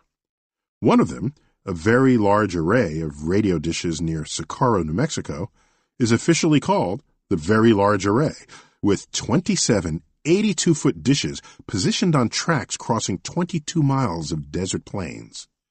This observatory is so cosmogenic, it has appeared as a backdrop in the films 2010, The Year We Made Contact, 1984, Contact, 1997, and The Transformers, 2007. There's also the Very Long Baseline Array, with 10 82 foot dishes spanning 5,000 miles from Hawaii to the Virgin Islands, enabling the highest resolution of any radio telescope in the world. In the microwave band, relatively new to interferometers, we've got the 66 antennas of ALMA, the Atacama Large Millimeter Array in the remote Andes Mountains of northern Chile. Tuned for wavelengths that range from fractions of a millimeter to several centimeters, ALMA gives astrophysicists high resolution access to categories of cosmic action unseen in other bands, such as the structure of collapsing gas clouds as they become nurseries from which stars are born. ALMA's location is, by intention, the most arid landscape on Earth. Three miles above sea level, and well above the wettest clouds. Water may be fine for microwave cooking, but it's bad for astrophysicists because the water vapor in Earth's atmosphere chews up pristine microwave signals from across the galaxy and beyond. These two phenomena are, of course, related. Water is the most common ingredient in food, and microwave ovens primarily heat water. Taken together, you get the best indication that water absorbs microwave frequencies. So if you want clean observations of cosmic objects, you must minimize the amount of water vapor between your telescope and the universe, just as ALMA has done. At the ultra-short wavelength end of the electromagnetic spectrum, you find the high-frequency, high-energy gamma rays, with wavelengths measured in picometers. That's trillionths of a meter. Discovered in 1900, they were not detected from space until a new kind of telescope was placed aboard NASA's Explorer 11 satellite in 1961. Anybody who watches too many sci fi movies knows that gamma rays are bad for you. You might turn green and muscular, or spider webs might squirt from your wrists, but they're also hard to trap They pass right through ordinary lenses and mirrors. How then to observe them? The guts of Explorer 11's telescope held a device called a scintillator, which responds to incoming gamma rays by pumping out electrically charged particles. If you measure energies of the particles, you can tell what kind of high energy light created them. Two years later, the Soviet Union, the United Kingdom, and the United States signed the Limited Test Ban Treaty, which prohibited nuclear testing underwater, in the atmosphere, and in space, where nuclear fallout could spread and contaminate places outside your own country's perimeter. But this was the Cold War, a time when nobody believed anybody about anything. Invoking the military edict, Trust But Verify, the U.S. deployed a new series of satellites, the Velas, to scan for gamma ray bursts that would result from Soviet nuclear tests.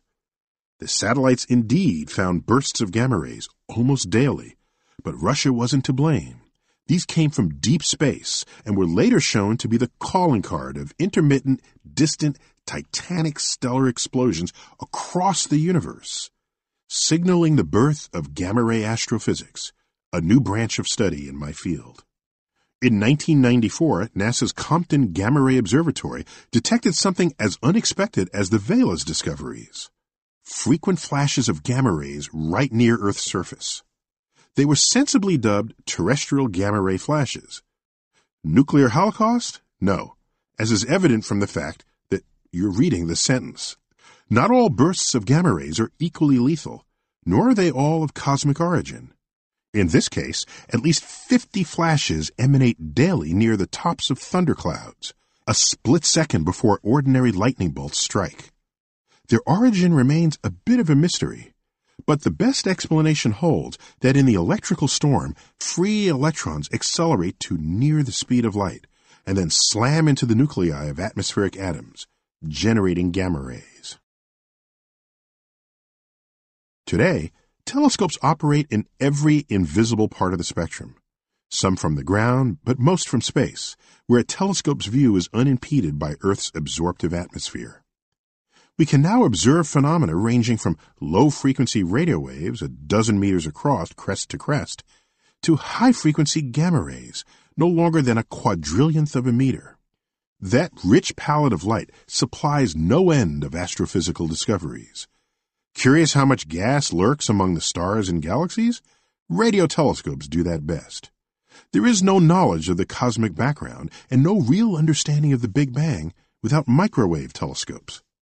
Want to peek at the stellar nurseries deep inside galactic gas clouds? Pay attention to what infrared telescopes do. How about emissions from the vicinity of ordinary black holes and supermassive black holes in the center of a galaxy?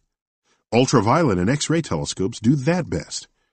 Want to watch the high energy explosion of a giant star whose mass is as great as 40 suns? Catch the drama via gamma ray telescopes. We've come a long way since Herschel's experiments with rays that were unfit for vision, empowering us to explore the universe for what it is, rather than for what it seems to be. Herschel would be proud. We achieved true cosmic vision only after seeing the unseeable. A dazzlingly rich collection of objects and phenomena across space and across time that we may now dream of in our philosophy. Chapter 10 Between the Planets From a distance, our solar system looks empty.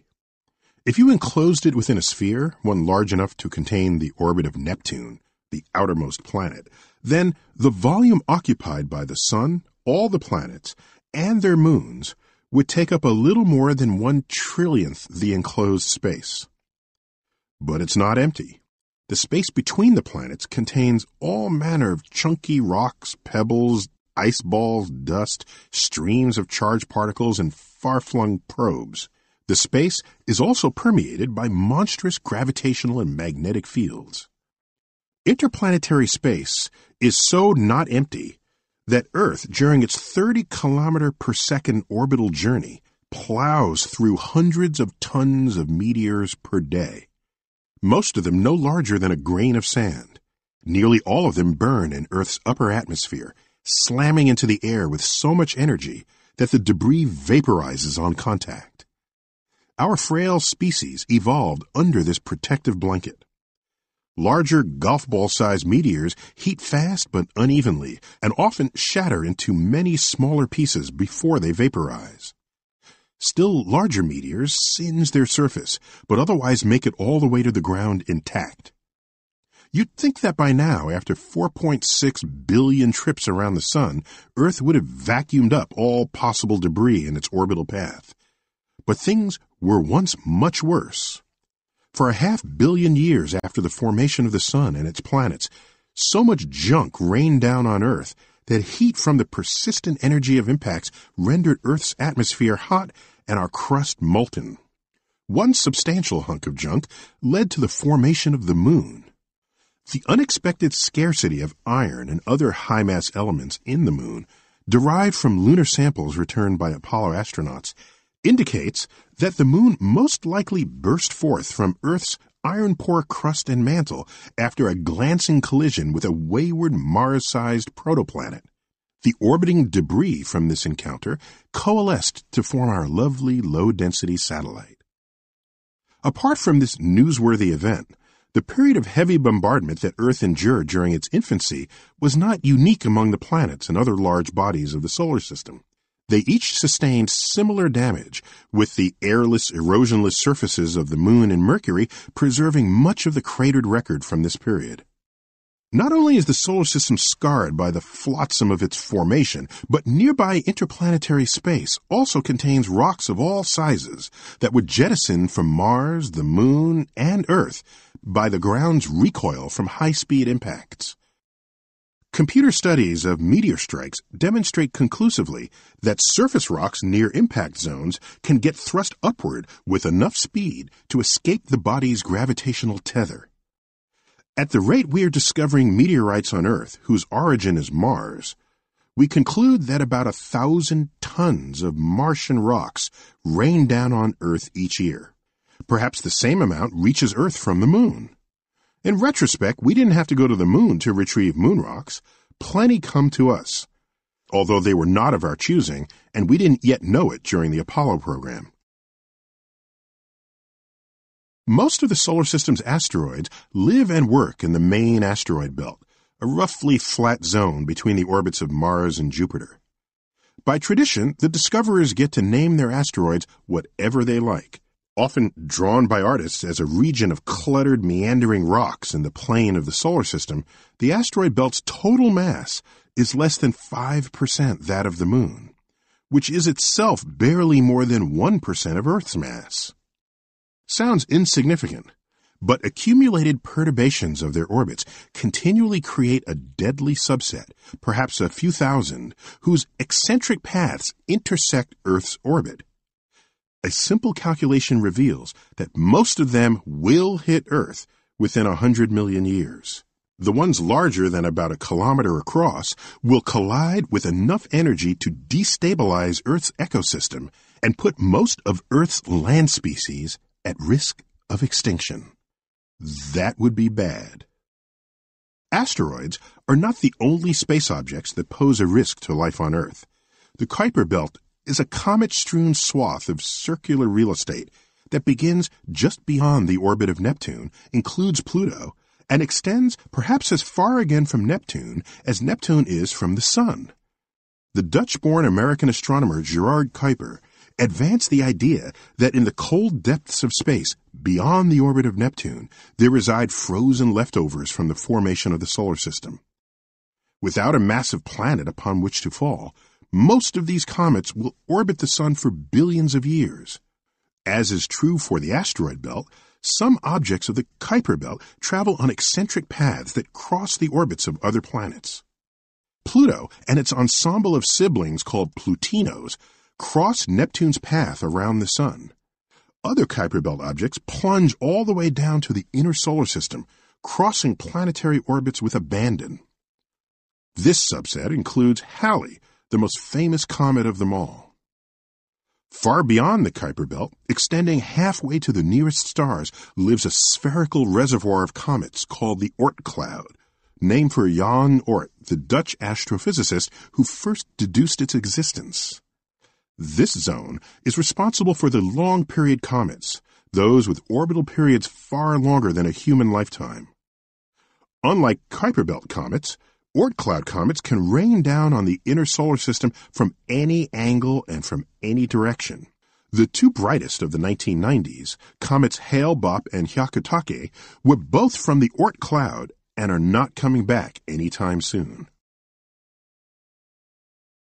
If we had eyes that could see magnetic fields, Jupiter would look 10 times larger than the full moon in the sky. Spacecraft that visit Jupiter must be designed to remain unaffected by this powerful force. As the English physicist Michael Faraday demonstrated in the 1800s, if you pass a wire across a magnetic field, you generate a voltage difference along the wire's length. For this reason, fast moving metal space probes will have electrical currents induced within them. Meanwhile, these currents generate magnetic fields of their own that interact with the ambient magnetic field in ways that retard the space probe's motion. Last I had kept count, there were 56 moons among the planets in the solar system. Then I woke up one morning to learn that another dozen had been discovered around Saturn. After that incident, I decided to no longer keep track. All I care about now is whether any of them would be fun places to visit or to study. By some measures, the solar system's moons are more fascinating than the planets they orbit. Earth's moon is about one four hundredth the diameter of the sun, but it's also one four hundredth as far from us, making the sun and the moon the same size on the sky.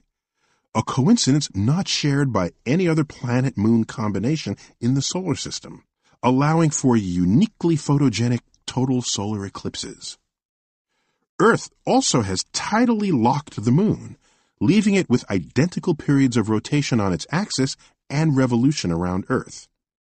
Wherever and whenever this happens, the locked moon shows only one face to its host planet. Jupiter's system of moons is replete with oddballs.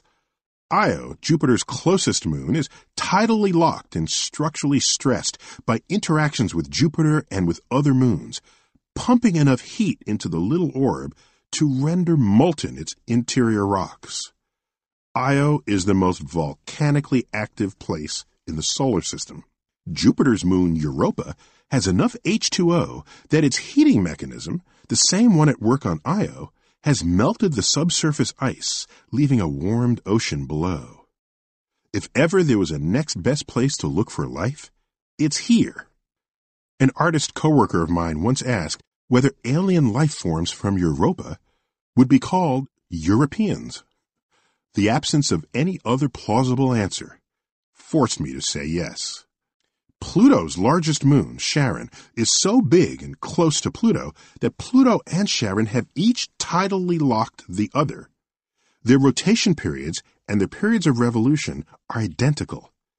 We call this a double tidal lock, which sounds like a yet to be invented wrestling hold. By convention, moons are named for Greek personalities in the life of the Greek counterpart to the Roman god after whom the planet itself was named. The classical gods led complicated social lives, so there's no shortage of characters from which to draw. The lone exception to this rule applies to the moons of Uranus, which are named for assorted protagonists in British lit, William Herschel was the first person to discover a planet beyond those easily visible to the naked eye, and he was ready to name it after the king, under whom he faithfully served. Had Herschel succeeded, the planet list would read Mercury, Venus, Earth, Mars, Jupiter, Saturn, and George. Fortunately, clearer heads prevailed and the classical name Uranus was adopted some years later. But his original suggestion to name the moons after characters in William Shakespeare's plays and Alexander Pope's poems remains the tradition to this day. Among its 27 moons, we find Ariel, Cordelia, Desdemona, Juliet, Ophelia, Portia, Puck, Umbriel, and Miranda. The sun loses material from its surface at a rate of more than a million tons per second. We call this the solar wind, which takes the form of high energy charged particles. traveling up to a thousand miles per second. These particles stream through space and are deflected by planetary magnetic fields. The particles spiral down toward the north and south magnetic poles, forcing collisions with gas molecules and leaving the atmosphere aglow with colorful aurora. The Hubble Space Telescope has spotted aurora near the poles of both Saturn and Jupiter, and on Earth, the aurora borealis and australis, the northern and southern lights, serve as intermittent reminders of how nice it is to have a protective atmosphere. Earth's atmosphere is commonly described as extending dozens of miles above Earth's surface. Satellites in low Earth orbit typically travel between 100 and 400 miles up, completing an orbit in about 90 minutes. While you can't breathe at those altitudes, some atmospheric molecules remain, enough to slowly drain orbital energy from unsuspecting satellites. To combat this drag, satellites in low orbit require intermittent boosts, lest they fall back to Earth and burn up in the atmosphere. An alternative way to define the edge of our atmosphere is to ask where its density of gas molecules equals the density of gas molecules in interplanetary space. Under that definition, Earth's atmosphere extends thousands of miles. Orbiting high above this level, 23,000 miles up, one tenth of the distance to the moon, are the communication satellites. At this special altitude, Earth's atmosphere is not only irrelevant, but the speed of the satellite is low enough for it to require a full day to complete one revolution around Earth. With an orbit precisely matching the rotation rate of Earth, these satellites appear to hover, which make them ideal for relaying signals from one part of Earth's surface to another. Newton's laws specifically state that while the gravity of a planet gets weaker and weaker the farther from it you travel, there is no distance where the force of gravity reaches zero. The planet Jupiter, with its mighty gravitational field, bats out of harm's way many comets that would otherwise wreak havoc on the inner solar system. Jupiter acts as a gravitational shield for Earth, a burly big brother, allowing long hundred million year stretches of relative peace and quiet on Earth. Without Jupiter's protection, complex life would have a hard time becoming interestingly complex always living at risk of extinction from a devastating impact. We have exploited the gravitational fields of planets for nearly every probe launched into space. The Cassini probe, for example, which visited Saturn, was gravitationally assisted twice by Venus, once by Earth on a return flyby, and once by Jupiter. Like a multi cushion billiard shot, trajectories from one planet to another are common, our tiny probes would not otherwise have enough speed and energy from our rockets to reach their destination. I am now accountable for some of the solar system's interplanetary debris. In November 2000, the main belt asteroid 1994 Ka, discovered by David Levy and Carolyn Shoemaker, was named 13123 Tyson in my honor. While I enjoyed the distinction, there's no particular reason to get big headed about it Plenty of asteroids have familiar names, such as Jody, Harriet, and Thomas. There are even asteroids out there named Merlin, James Bond, and Santa. Now, in the hundreds of thousands, the asteroid count might soon challenge our capacity to name them. Whether or not that day arrives, I take comfort knowing that my chunk of cosmic debris is not alone as it litters the space between the planets, being joined by a long list of other chunks named for real and fictional people. I'm also glad that, at the moment, my asteroid is not headed towards Earth. Chapter 11 Exoplanet Earth Whether you prefer to sprint swim, walk, or crawl from one place to another on Earth, you can enjoy close up views of our planet's unlimited supply of things to notice. You might see a vein of pink limestone on the wall of a canyon, a ladybug eating an aphid on the stem of a rose, a clamshell poking out from the sand. All you have to do is look. From the window of an ascending jetliner, those surface details rapidly disappear. No aphid appetizers, no curious clams. Reach cruising altitude around seven miles up, and identifying major roadways becomes a challenge. Detail continues to vanish as you rise into space. From the window of the International Space Station, which orbits about 250 miles up, you might find Paris, London, New York, and Los Angeles in the daytime, but only because you learned where they are in geography class.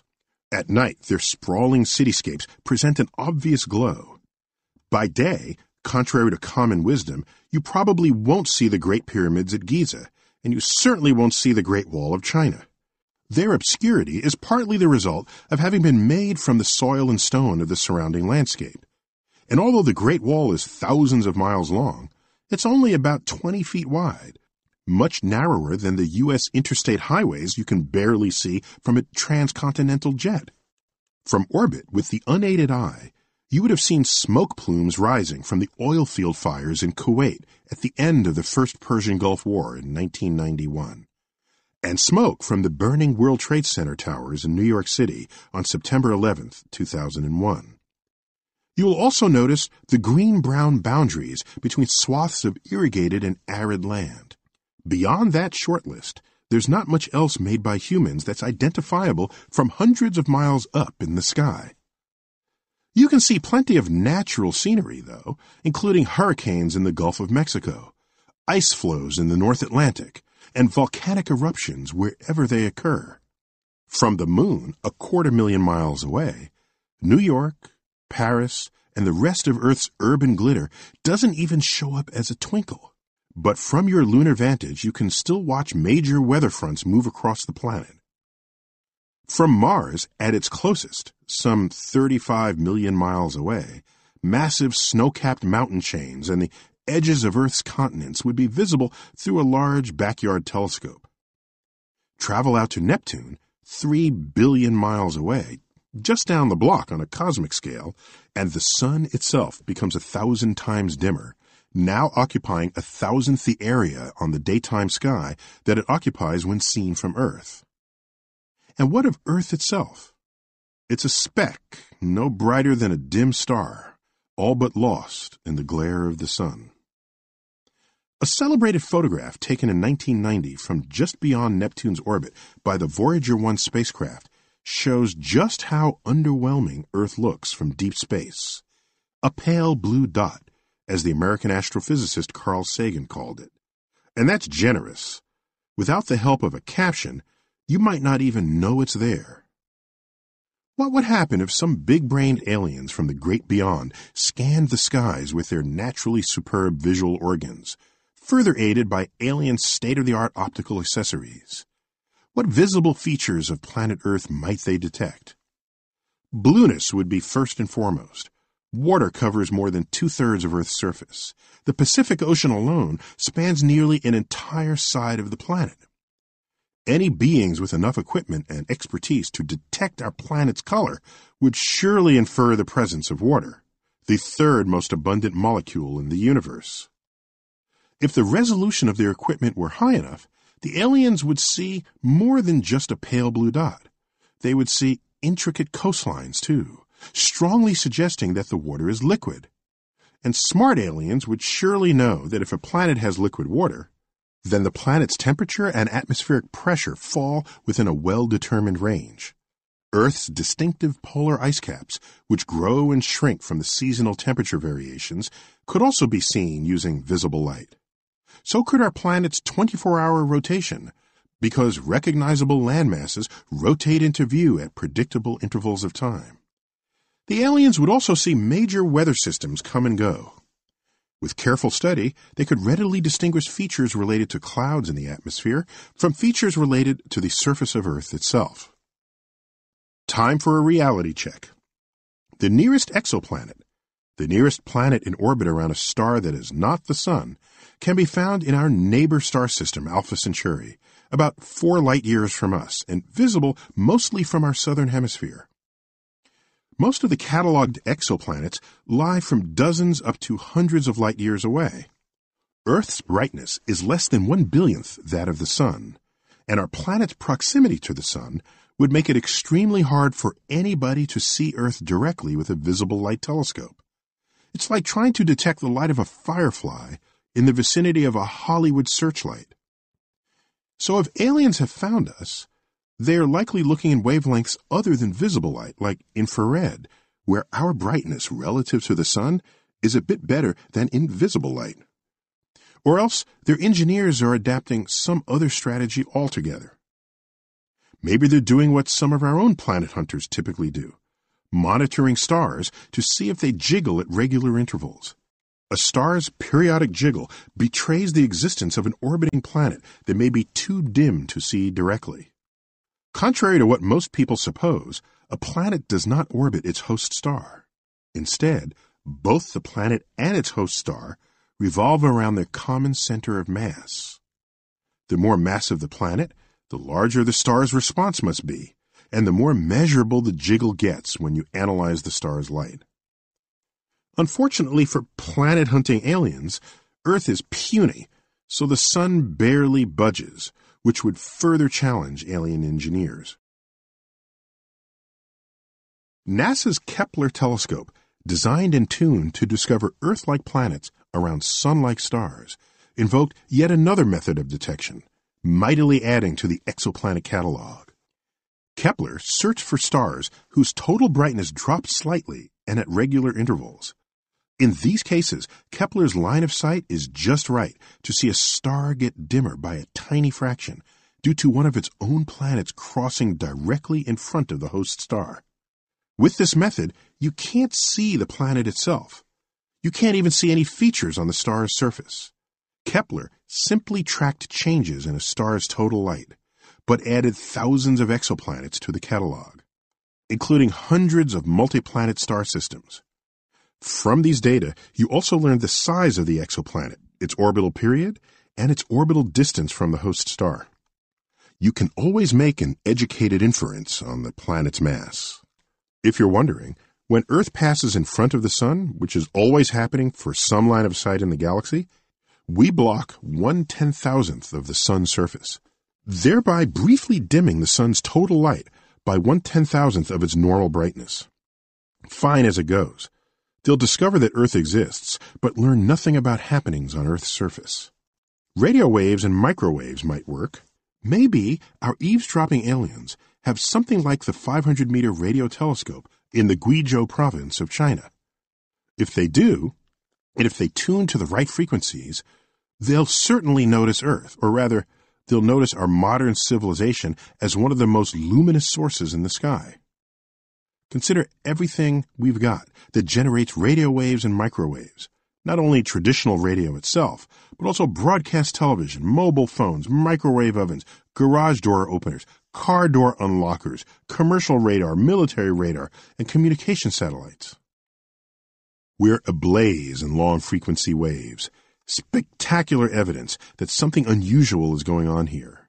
Because in their natural state, small rocky planets emit hardly any radio waves at all.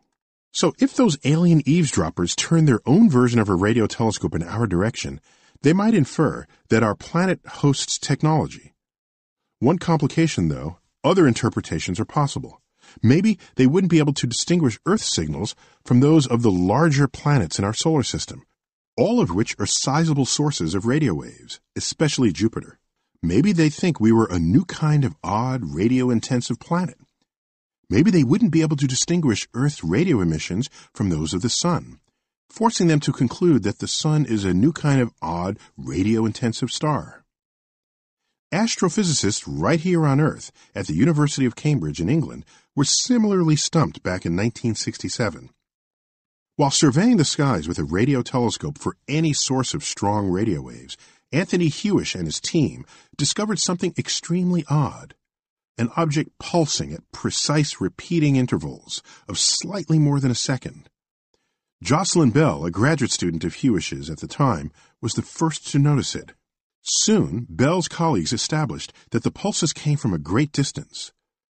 The thought that the signal was technological, another culture beaming evidence of its activities across space, was irresistible. As Bell recounts, we had no proof that it was an entirely natural radio emission. Here was I trying to get a PhD out of a new technique, and some silly lot of little green men had to choose my aerial and my frequency to communicate with us. Within a few days, however, she discovered other repeating signals coming from other places in our Milky Way galaxy. Bell and her associates realized they'd discovered a new class of cosmic object, a star made entirely of neutrons that pulses with radio waves for every rotation it executes. Hewish and Bell sensibly named them pulsars. Turns out, intercepting radio waves isn't the only way to be snoopy. There's also cosmochemistry. The chemical analysis of planetary atmospheres has become a lively field of modern astrophysics. As you might guess, cosmochemistry depends on spectroscopy, the analysis of light by means of a spectrometer. By exploiting the tools and tactics of spectroscopists, cosmochemists can infer the presence of life on an exoplanet regardless of whether that life has sentience, intelligence, or technology. The method works because every element, every molecule, no matter where it exists in the universe, absorbs, emits, reflects, and scatters light in a unique way. And, as already discussed, pass that light through a spectrometer and you'll find features that can rightly be called chemical fingerprints. The most visible fingerprints are made by the chemicals most excited by the pressure and temperature of their environment. Planetary atmospheres are rich with such features, and if a planet is teeming with flora and fauna, its atmosphere will be rich with biomarkers, spectral evidence of life, whether biogenic, produced by any or all life forms, anthropogenic, produced by the widespread species Homo sapiens, or technogenic, produced only by technology, such rampant evidence will be hard to conceal. Unless they happen to be born with built-in spectroscopic sensors, our space snooping aliens would need to build a spectrometer to read our fingerprints. But above all, Earth would have to cross in front of the Sun or some other source, permitting light to pass through our atmosphere and continue on to the aliens. That way, the chemicals in Earth's atmosphere could interact with the light leaving their marks for all to see. Some molecules, ammonia, carbon dioxide, water, show up abundantly in the universe, whether life is present or not. But other molecules thrive in the presence of life itself. Another readily detected biomarker is Earth's sustained level of the molecule methane, two thirds of which is produced by human related activities, such as fuel oil production, rice cultivation, sewage, and the burps and farts of domestic livestock. Natural sources, comprising the remaining third, include decomposing vegetation in wetlands and termite effluences. Meanwhile, in places where free oxygen is scarce, methane does not always require life to form. At this very moment, astrobiologists are arguing over the exact origin of trace methane on Mars and the copious quantities of methane on Saturn's moon Titan, where cows and termites we presume do not dwell. If the aliens track our nighttime side while we orbit our host star, they might notice a surge of sodium from our widespread use of sodium vapor lamps that switch on at dusk in urban and suburban municipalities. Most telling, however, would be all our free floating oxygen, which constitutes a full fifth of our atmosphere. Oxygen, which, after hydrogen and helium, is the third most abundant element in the cosmos, is chemically active and bonds readily with atoms of hydrogen, carbon, nitrogen, silicon, sulfur, iron, and so on. It even bonds with itself.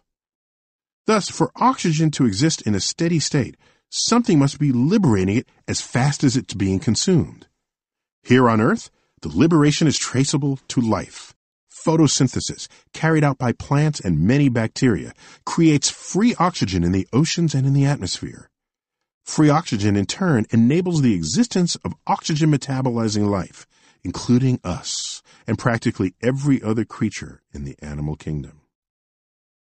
We Earthlings already know the significance of our planet's distinctive chemical fingerprints, but distant aliens who come upon us will have to interpret their findings and test their assumptions. Must the periodic appearance of sodium be technogenic? Free oxygen is surely biogenic. How about methane? It too is chemically unstable. And yes, some of it is anthropogenic. But as we've seen, methane has non-living agents as well. If all the aliens decide that Earth's chemical features are sure evidence of life, maybe they'll wonder if the life is intelligent. Presumably the aliens communicate with one another, and perhaps they'll presume that other intelligent life forms communicate too. Maybe that's when they'll decide to eavesdrop on Earth with their radio telescopes to see what part of the electromagnetic spectrum its inhabitants have mastered. So, whether the aliens explore with chemistry or with radio waves, they might come to the same conclusion. A planet where there's advanced technology must be populated with intelligent life forms who may occupy themselves discovering how the universe works and how to apply its laws for personal or public gain. Looking more closely at Earth's atmospheric fingerprints, human biomarkers will also include sulfuric, carbonic, and nitric acids and other components of smog from the burning of fossil fuels. If the curious aliens happen to be socially, culturally, and technologically more advanced than we are, then they will surely interpret these biomarkers as convincing evidence for the absence of intelligent life on Earth. The first exoplanet was discovered in 1995, and as of this writing, the tally is rising through 3,000, most found in a small pocket of the Milky Way around the solar system. So there's plenty more where they came from. After all, our galaxy contains more than a hundred billion stars, and the known universe harbors some hundred billion galaxies. Our search for life in the universe drives the search for exoplanets, some of which resemble Earth not in detail, of course, but in overall properties. Latest estimates, extrapolating from the current catalogs, suggest as many as 40 billion Earth like planets in the Milky Way alone. Those are the planets our descendants might want to visit someday. By choice, if not by necessity. Chapter 12 Reflections on the Cosmic Perspective Of all the sciences cultivated by mankind, astronomy is acknowledged to be, and undoubtedly is, the most sublime, the most interesting, and the most useful. For by knowledge derived from this science, not only the bulk of the earth is discovered, but our very faculties are enlarged with the grandeur of the ideas it conveys, our minds exalted above their low, contracted prejudices. James Ferguson 1757. Long before anyone knew that the universe had a beginning, before we knew that the nearest large galaxy lies two million light years from Earth, before we knew how stars work or whether atoms exist, James Ferguson's enthusiastic introduction to his favorite science rang true. Yet his words, apart from their 18th century flourish, could have been written yesterday. But who gets to think that way? Who gets to celebrate this cosmic view of life? Not the migrant farm worker, not the sweatshop worker, certainly not the homeless person rummaging through the trash for food. You need the luxury of time not spent on mere survival. You need to live in a nation whose government values the search to understand humanity's place in the universe. You need a society in which intellectual pursuit can take you to the frontiers of discovery and in which news of your discoveries can be routinely disseminated. By those measures, most citizens of industrialized nations do quite well. Yet the cosmic view comes with a hidden cost.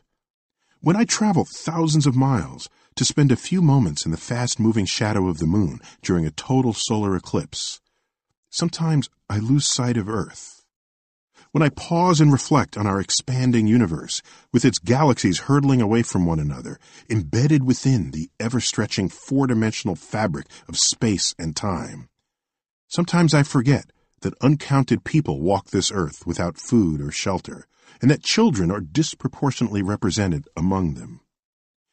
When I pore over the data that establish the mysterious presence of dark matter and dark energy throughout the universe, sometimes I forget that every day, every 24 hour rotation of Earth, people kill and get killed in the name of someone else's conception of God, and that some people who do not kill in the name of God kill in the name of needs or wants of political dogma.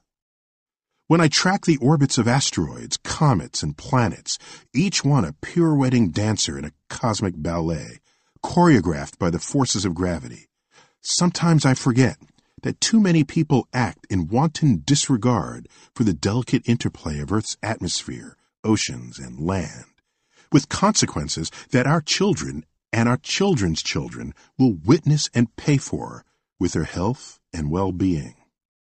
And sometimes I forget that powerful people rarely do all they can to help those who cannot help themselves. I occasionally forget these things because however big the world is, in our hearts, our minds, and our outsized digital maps, the universe is even bigger. A depressing thought to some, but a liberating thought to me.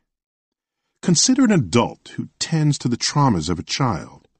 Spilled milk, a broken toy, a scraped knee. As adults, we know that kids have no clue of what constitutes a genuine problem because inexperience greatly limits their childhood perspective. Children do not yet know that the world doesn't revolve around them. As grown-ups, Dare we admit to ourselves that we, too, have a collective immaturity of view? Dare we admit that our thoughts and behaviors spring from a belief that the world revolves around us? Apparently not. Yet evidence abounds. Part the curtains of society's racial, ethnic, religious, national, and cultural conflicts, and you find the human ego turning the knobs and pulling the levers. Now imagine a world in which everyone, but especially people with power and influence, holds an expanded view of our place in the cosmos. With that perspective, our problems would shrink or never arise at all, and we could celebrate our earthly differences while shunning the behavior of our predecessors who slaughtered one another because of them.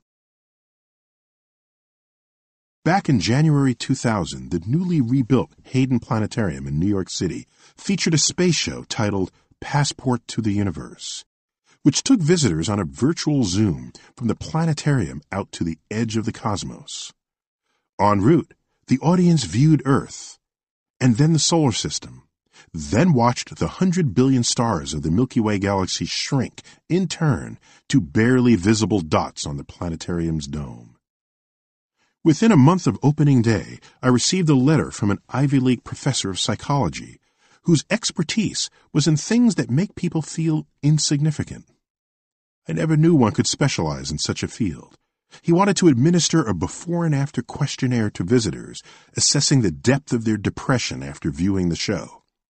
Passport to the Universe, he wrote, elicited the most dramatic feelings of smallness and insignificance he had ever experienced.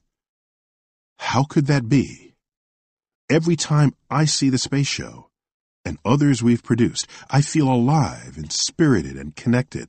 I also feel large, knowing that the goings on within the three pound human brain are what enabled us to figure out our place in the universe. Allow me to suggest that it's the professor, not I, who has misread nature. His ego was unjustifiably big to begin with inflated by delusions of significance and fed by cultural assumptions that human beings are more important than everything else in the universe. In all fairness to the fellow, powerful forces in society leave most of us susceptible. As was I, until the day I learned in biology class that more bacteria live and work in one centimeter of my colon than the number of people who have ever existed in the world. That kind of information makes you think twice about who or what is actually in charge. From that day on, I began to think of people not as masters of space and time, but as participants in a great cosmic chain of being, with a direct genetic link across species, both living and extinct, extending back nearly four billion years to the earliest single-celled organisms on Earth. I know what you're thinking. We're smarter than bacteria. No doubt about it, we're smarter than every other living creature that ever ran, crawled, or slithered on Earth. But how smart is that? We cook our food. We compose poetry and music. We do art and science. We're good at math. Even if you're bad at math, you're probably much better at it than the smartest chimpanzee, whose genetic identity varies in only trifling ways from ours. Try as they might, primatologists will never get a chimpanzee to do long division or trigonometry. If small genetic differences between us and our fellow apes account for what appears to be a vast difference in intelligence, then maybe that difference in intelligence is not so vast after all. Imagine a life form whose brain power is to ours as ours is to a chimpanzee's. To such a species, our highest mental achievements would be trivial. Their toddlers, instead of learning their ABCs on Sesame Street, would learn multivariable calculus on Boolean Boulevard.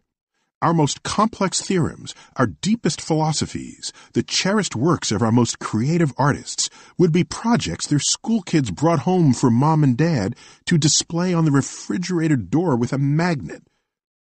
These creatures would study Stephen Hawking, who occupies the same endowed professorship once held by Isaac Newton at the University of Cambridge, because he's slightly more clever than other humans. Why? He can do theoretical astrophysics and other rudimentary calculations in his head like their little Timmy who just came home from alien preschool. If a huge genetic gap separated us from our closest relative in the animal kingdom, we could justifiably celebrate our brilliance. We might be entitled to walk around thinking we're distant and distinct from our fellow creatures. But no such gap exists. Instead, we are one with the rest of nature fitting neither above nor below, but within. Need more ego softeners? Simple comparisons of quantity, size, and scale do the job well. Take water. It's common and vital. There are more molecules of water in an 8 ounce cup of the stuff than there are cups of water in all the world's oceans. Every cup that passes through a single person and eventually rejoins the world's water supply holds enough molecules to mix 1,500 of them into every other cup of water in the world. No way around it. Some of the water you just drank passed through the kidneys of Socrates, Genghis Khan, Joan of Arc. How about air? Also vital. A single breathful draws in more air molecules than there are breathfuls of air in Earth's entire atmosphere. That means some of the air you just breathed passed through the lungs of Napoleon, Beethoven, Lincoln, and Billy the Kid. Time to get cosmic. There are more stars in the universe than grains of sand on any beach, more stars than seconds have passed since Earth formed, more stars than words and sounds ever uttered by all the humans who ever lived. Want a sweeping view of the past? Our unfolding cosmic perspective takes you there. Light takes time to reach Earth's observatories from the depths of space, and so you see objects and phenomena not as they are, but as they once were, back almost to the beginning of time itself. Within that horizon of reckoning, cosmic evolution unfolds continuously in full view. Want to know what we're made of? Again, the cosmic perspective offers a bigger answer than you might expect. The chemical elements of the universe are forged in the fires of high mass stars that end their lives in titanic explosions, enriching their host galaxies with the chemical arsenal of life as we know it. The result? The four most common chemically active elements in the universe hydrogen, oxygen, carbon, and nitrogen are the four most common elements of life on Earth with carbon serving as the foundation of biochemistry. We do not simply live in this universe. The universe lives within us. That being said, we may not even be of this earth. Several separate lines of research, when considered together, have forced investigators to reassess who we think we are and where we think we came from. As we've already seen, when a large asteroid strikes a planet, the surrounding areas can recoil from the impact energy, catapulting rocks into space. From there, they can travel to and land on other planetary surfaces. Second, microorganisms can be hardy. extremophiles on Earth can survive wide range of temperature, pressure, and radiation encountered during space travel. If the rocky ejecta from an impact hails from a planet with life, then microscopic fauna could have stowed away in the rock's nooks and crannies. Third, recent evidence suggests that shortly after the formation of our solar system, Mars was wet and perhaps fertile even before Earth was.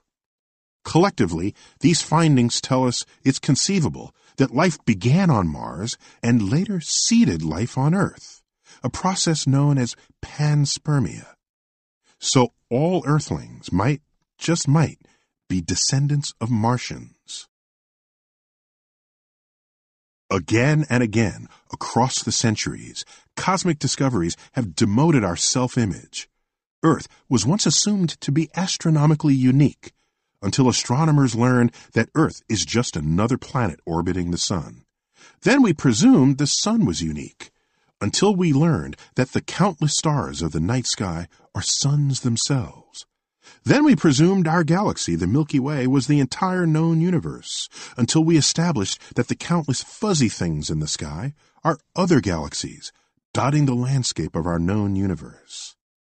Today, how easy it is to presume that one universe is all there is. Yet, emerging theories of modern cosmology, as well as the continually reaffirmed improbability that anything is unique, require that we remain open to the latest assault on our plea for distinctiveness the multiverse. The cosmic perspective flows from fundamental knowledge, but it's more than about what you know. It's also about having the wisdom and insight to apply that knowledge to assessing our place in the universe. And its attributes are clear. The cosmic perspective comes from the frontiers of science, yet it is not solely the provenance of the scientist. It belongs to everyone. The cosmic perspective is humble. The cosmic perspective is spiritual, even redemptive, but not religious. The cosmic perspective enables us to grasp in the same thought the large and the small. The cosmic perspective opens our minds to extraordinary ideas, but does not leave them so open that our brains spill out, making us susceptible to believing anything we're told. The cosmic perspective opens our eyes to the universe, not as a benevolent cradle designed to nurture life, but as a cold, lonely, hazardous place forcing us to reassess the value of all humans to one another. The cosmic perspective shows Earth to be a mote, but it's a precious mote, and for the moment, it's the only home we have. The cosmic perspective finds beauty in the images of planets, moons, stars, and nebulae, but also celebrates the laws of physics that shape them. The cosmic perspective enables us to see beyond our circumstances allowing us to transcend the primal search for food, shelter, and a mate. The cosmic perspective reminds us that in space where there is no air, a flag will not wave, an indication that perhaps flag waving and space exploration do not mix. The cosmic perspective not only embraces our genetic kinship with all life on Earth, but also values our chemical kinship with any yet to be discovered life in the universe, as well as our atomic kinship with the universe itself. At least once a week, if not once a day, we might each ponder what cosmic truths lie undiscovered before us, perhaps awaiting the arrival of a clever thinker, an ingenious experiment, or an innovative space mission to reveal them. We might further ponder how those discoveries may one day transform life on Earth. Absent such curiosity, we are no different from the provincial farmer who expresses no need to venture beyond the county line because his 40 acres meet all his needs. Yet if all our predecessors had felt that way, the farmer would instead be a cave dweller chasing down his dinner with a stick and a rock.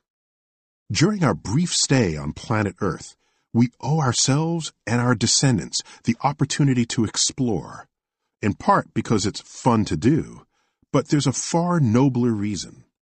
The day our knowledge of the cosmos ceases to expand, we risk regressing to the childish view that the universe figuratively and literally revolves around us.